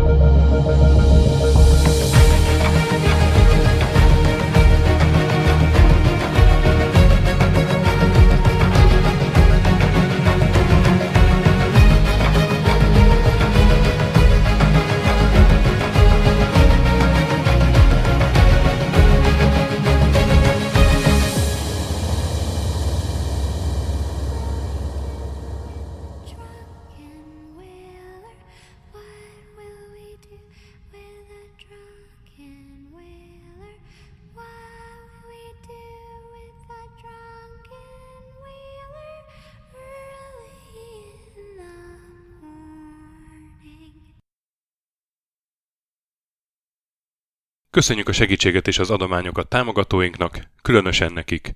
Andis 1 2 3 4 5 6 Pumukli, Bastiano Coimbra de la Coronilla y Kis András, Dester, Joda, Kínai, Gatz, Hanan, Zsó, Takkerbá, Flanker, Dancy Sweet Chickens, Gabez McCollis, Hardy, Szarácsi Bálda Réten, Módi, Rozmi, Nogit, Sogi, Siz, CVD, Tibiur, Bert, Kopescu, Chris, Ferenc, Colorblind, Joff, Edem, Kövesi József, Varjagos, Zsigabálint, Loloke, Snake Hibsboyn, Arathor, Hollósi Dániel, Balázs, Zobor, Csiki, Suba, Kertész Péter, Richard V, Nyau, Vitéz Miklós, Huszti András, Vaut 51 Gamer Bar, Péter, Daev, Enisi, Márton úr, Csalazoli, Veszti, Makai Péter, Takkerbá, Zsovez, Mongúz, Beranándor, Arzenik, Kviha, Mazi, Tryman, Magyar Kristóf, FT, Creed 23, Invi,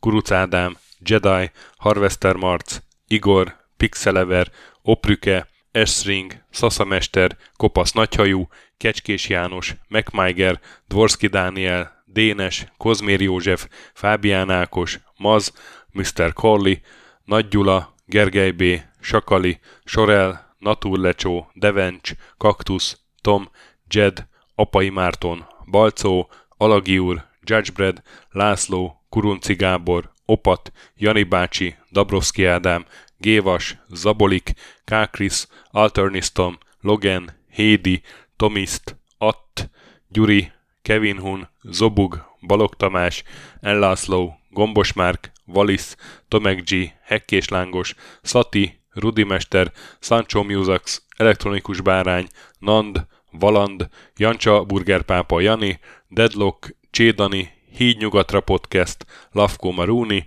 Makkos, Csé, Xlábú, Simon Zsolt, Lidérc, Milanovic, Ice Down, Typhoon, Zoltanga, Laci bácsi, Dolfi, Omega Red, Gáspár Zsolt, B. Bandor, Polis, Vanderbos parancsnok, Lámaszeme, Lámaszeme sötétkék, Totó, Ilyen is ezt büszkén olvasom be. Nem azért mondom, mert ide van írva, a Spektrum jobb, mint a Commodore. Holdcore, Dwarf, Kemi 242, Epic Lever szerepjátékos magas kultúra mindenkinek, Valaki, Hosszú Peti, Obert Motz, Szekmen, Horváth Zoltán, LB, Ermint Ervin, Agaman, TR Blaze, Nyek, Emelem a Tét, Házbú, Vidra, Jaga, Benő 23, Szokarina, Tündér Béla, Edem Kreiswolf, Pivan Mét, Vogonköltő, Csemnicki Péter, Német Bálint, Csabi, Mandras, Varegab és Melkor 78.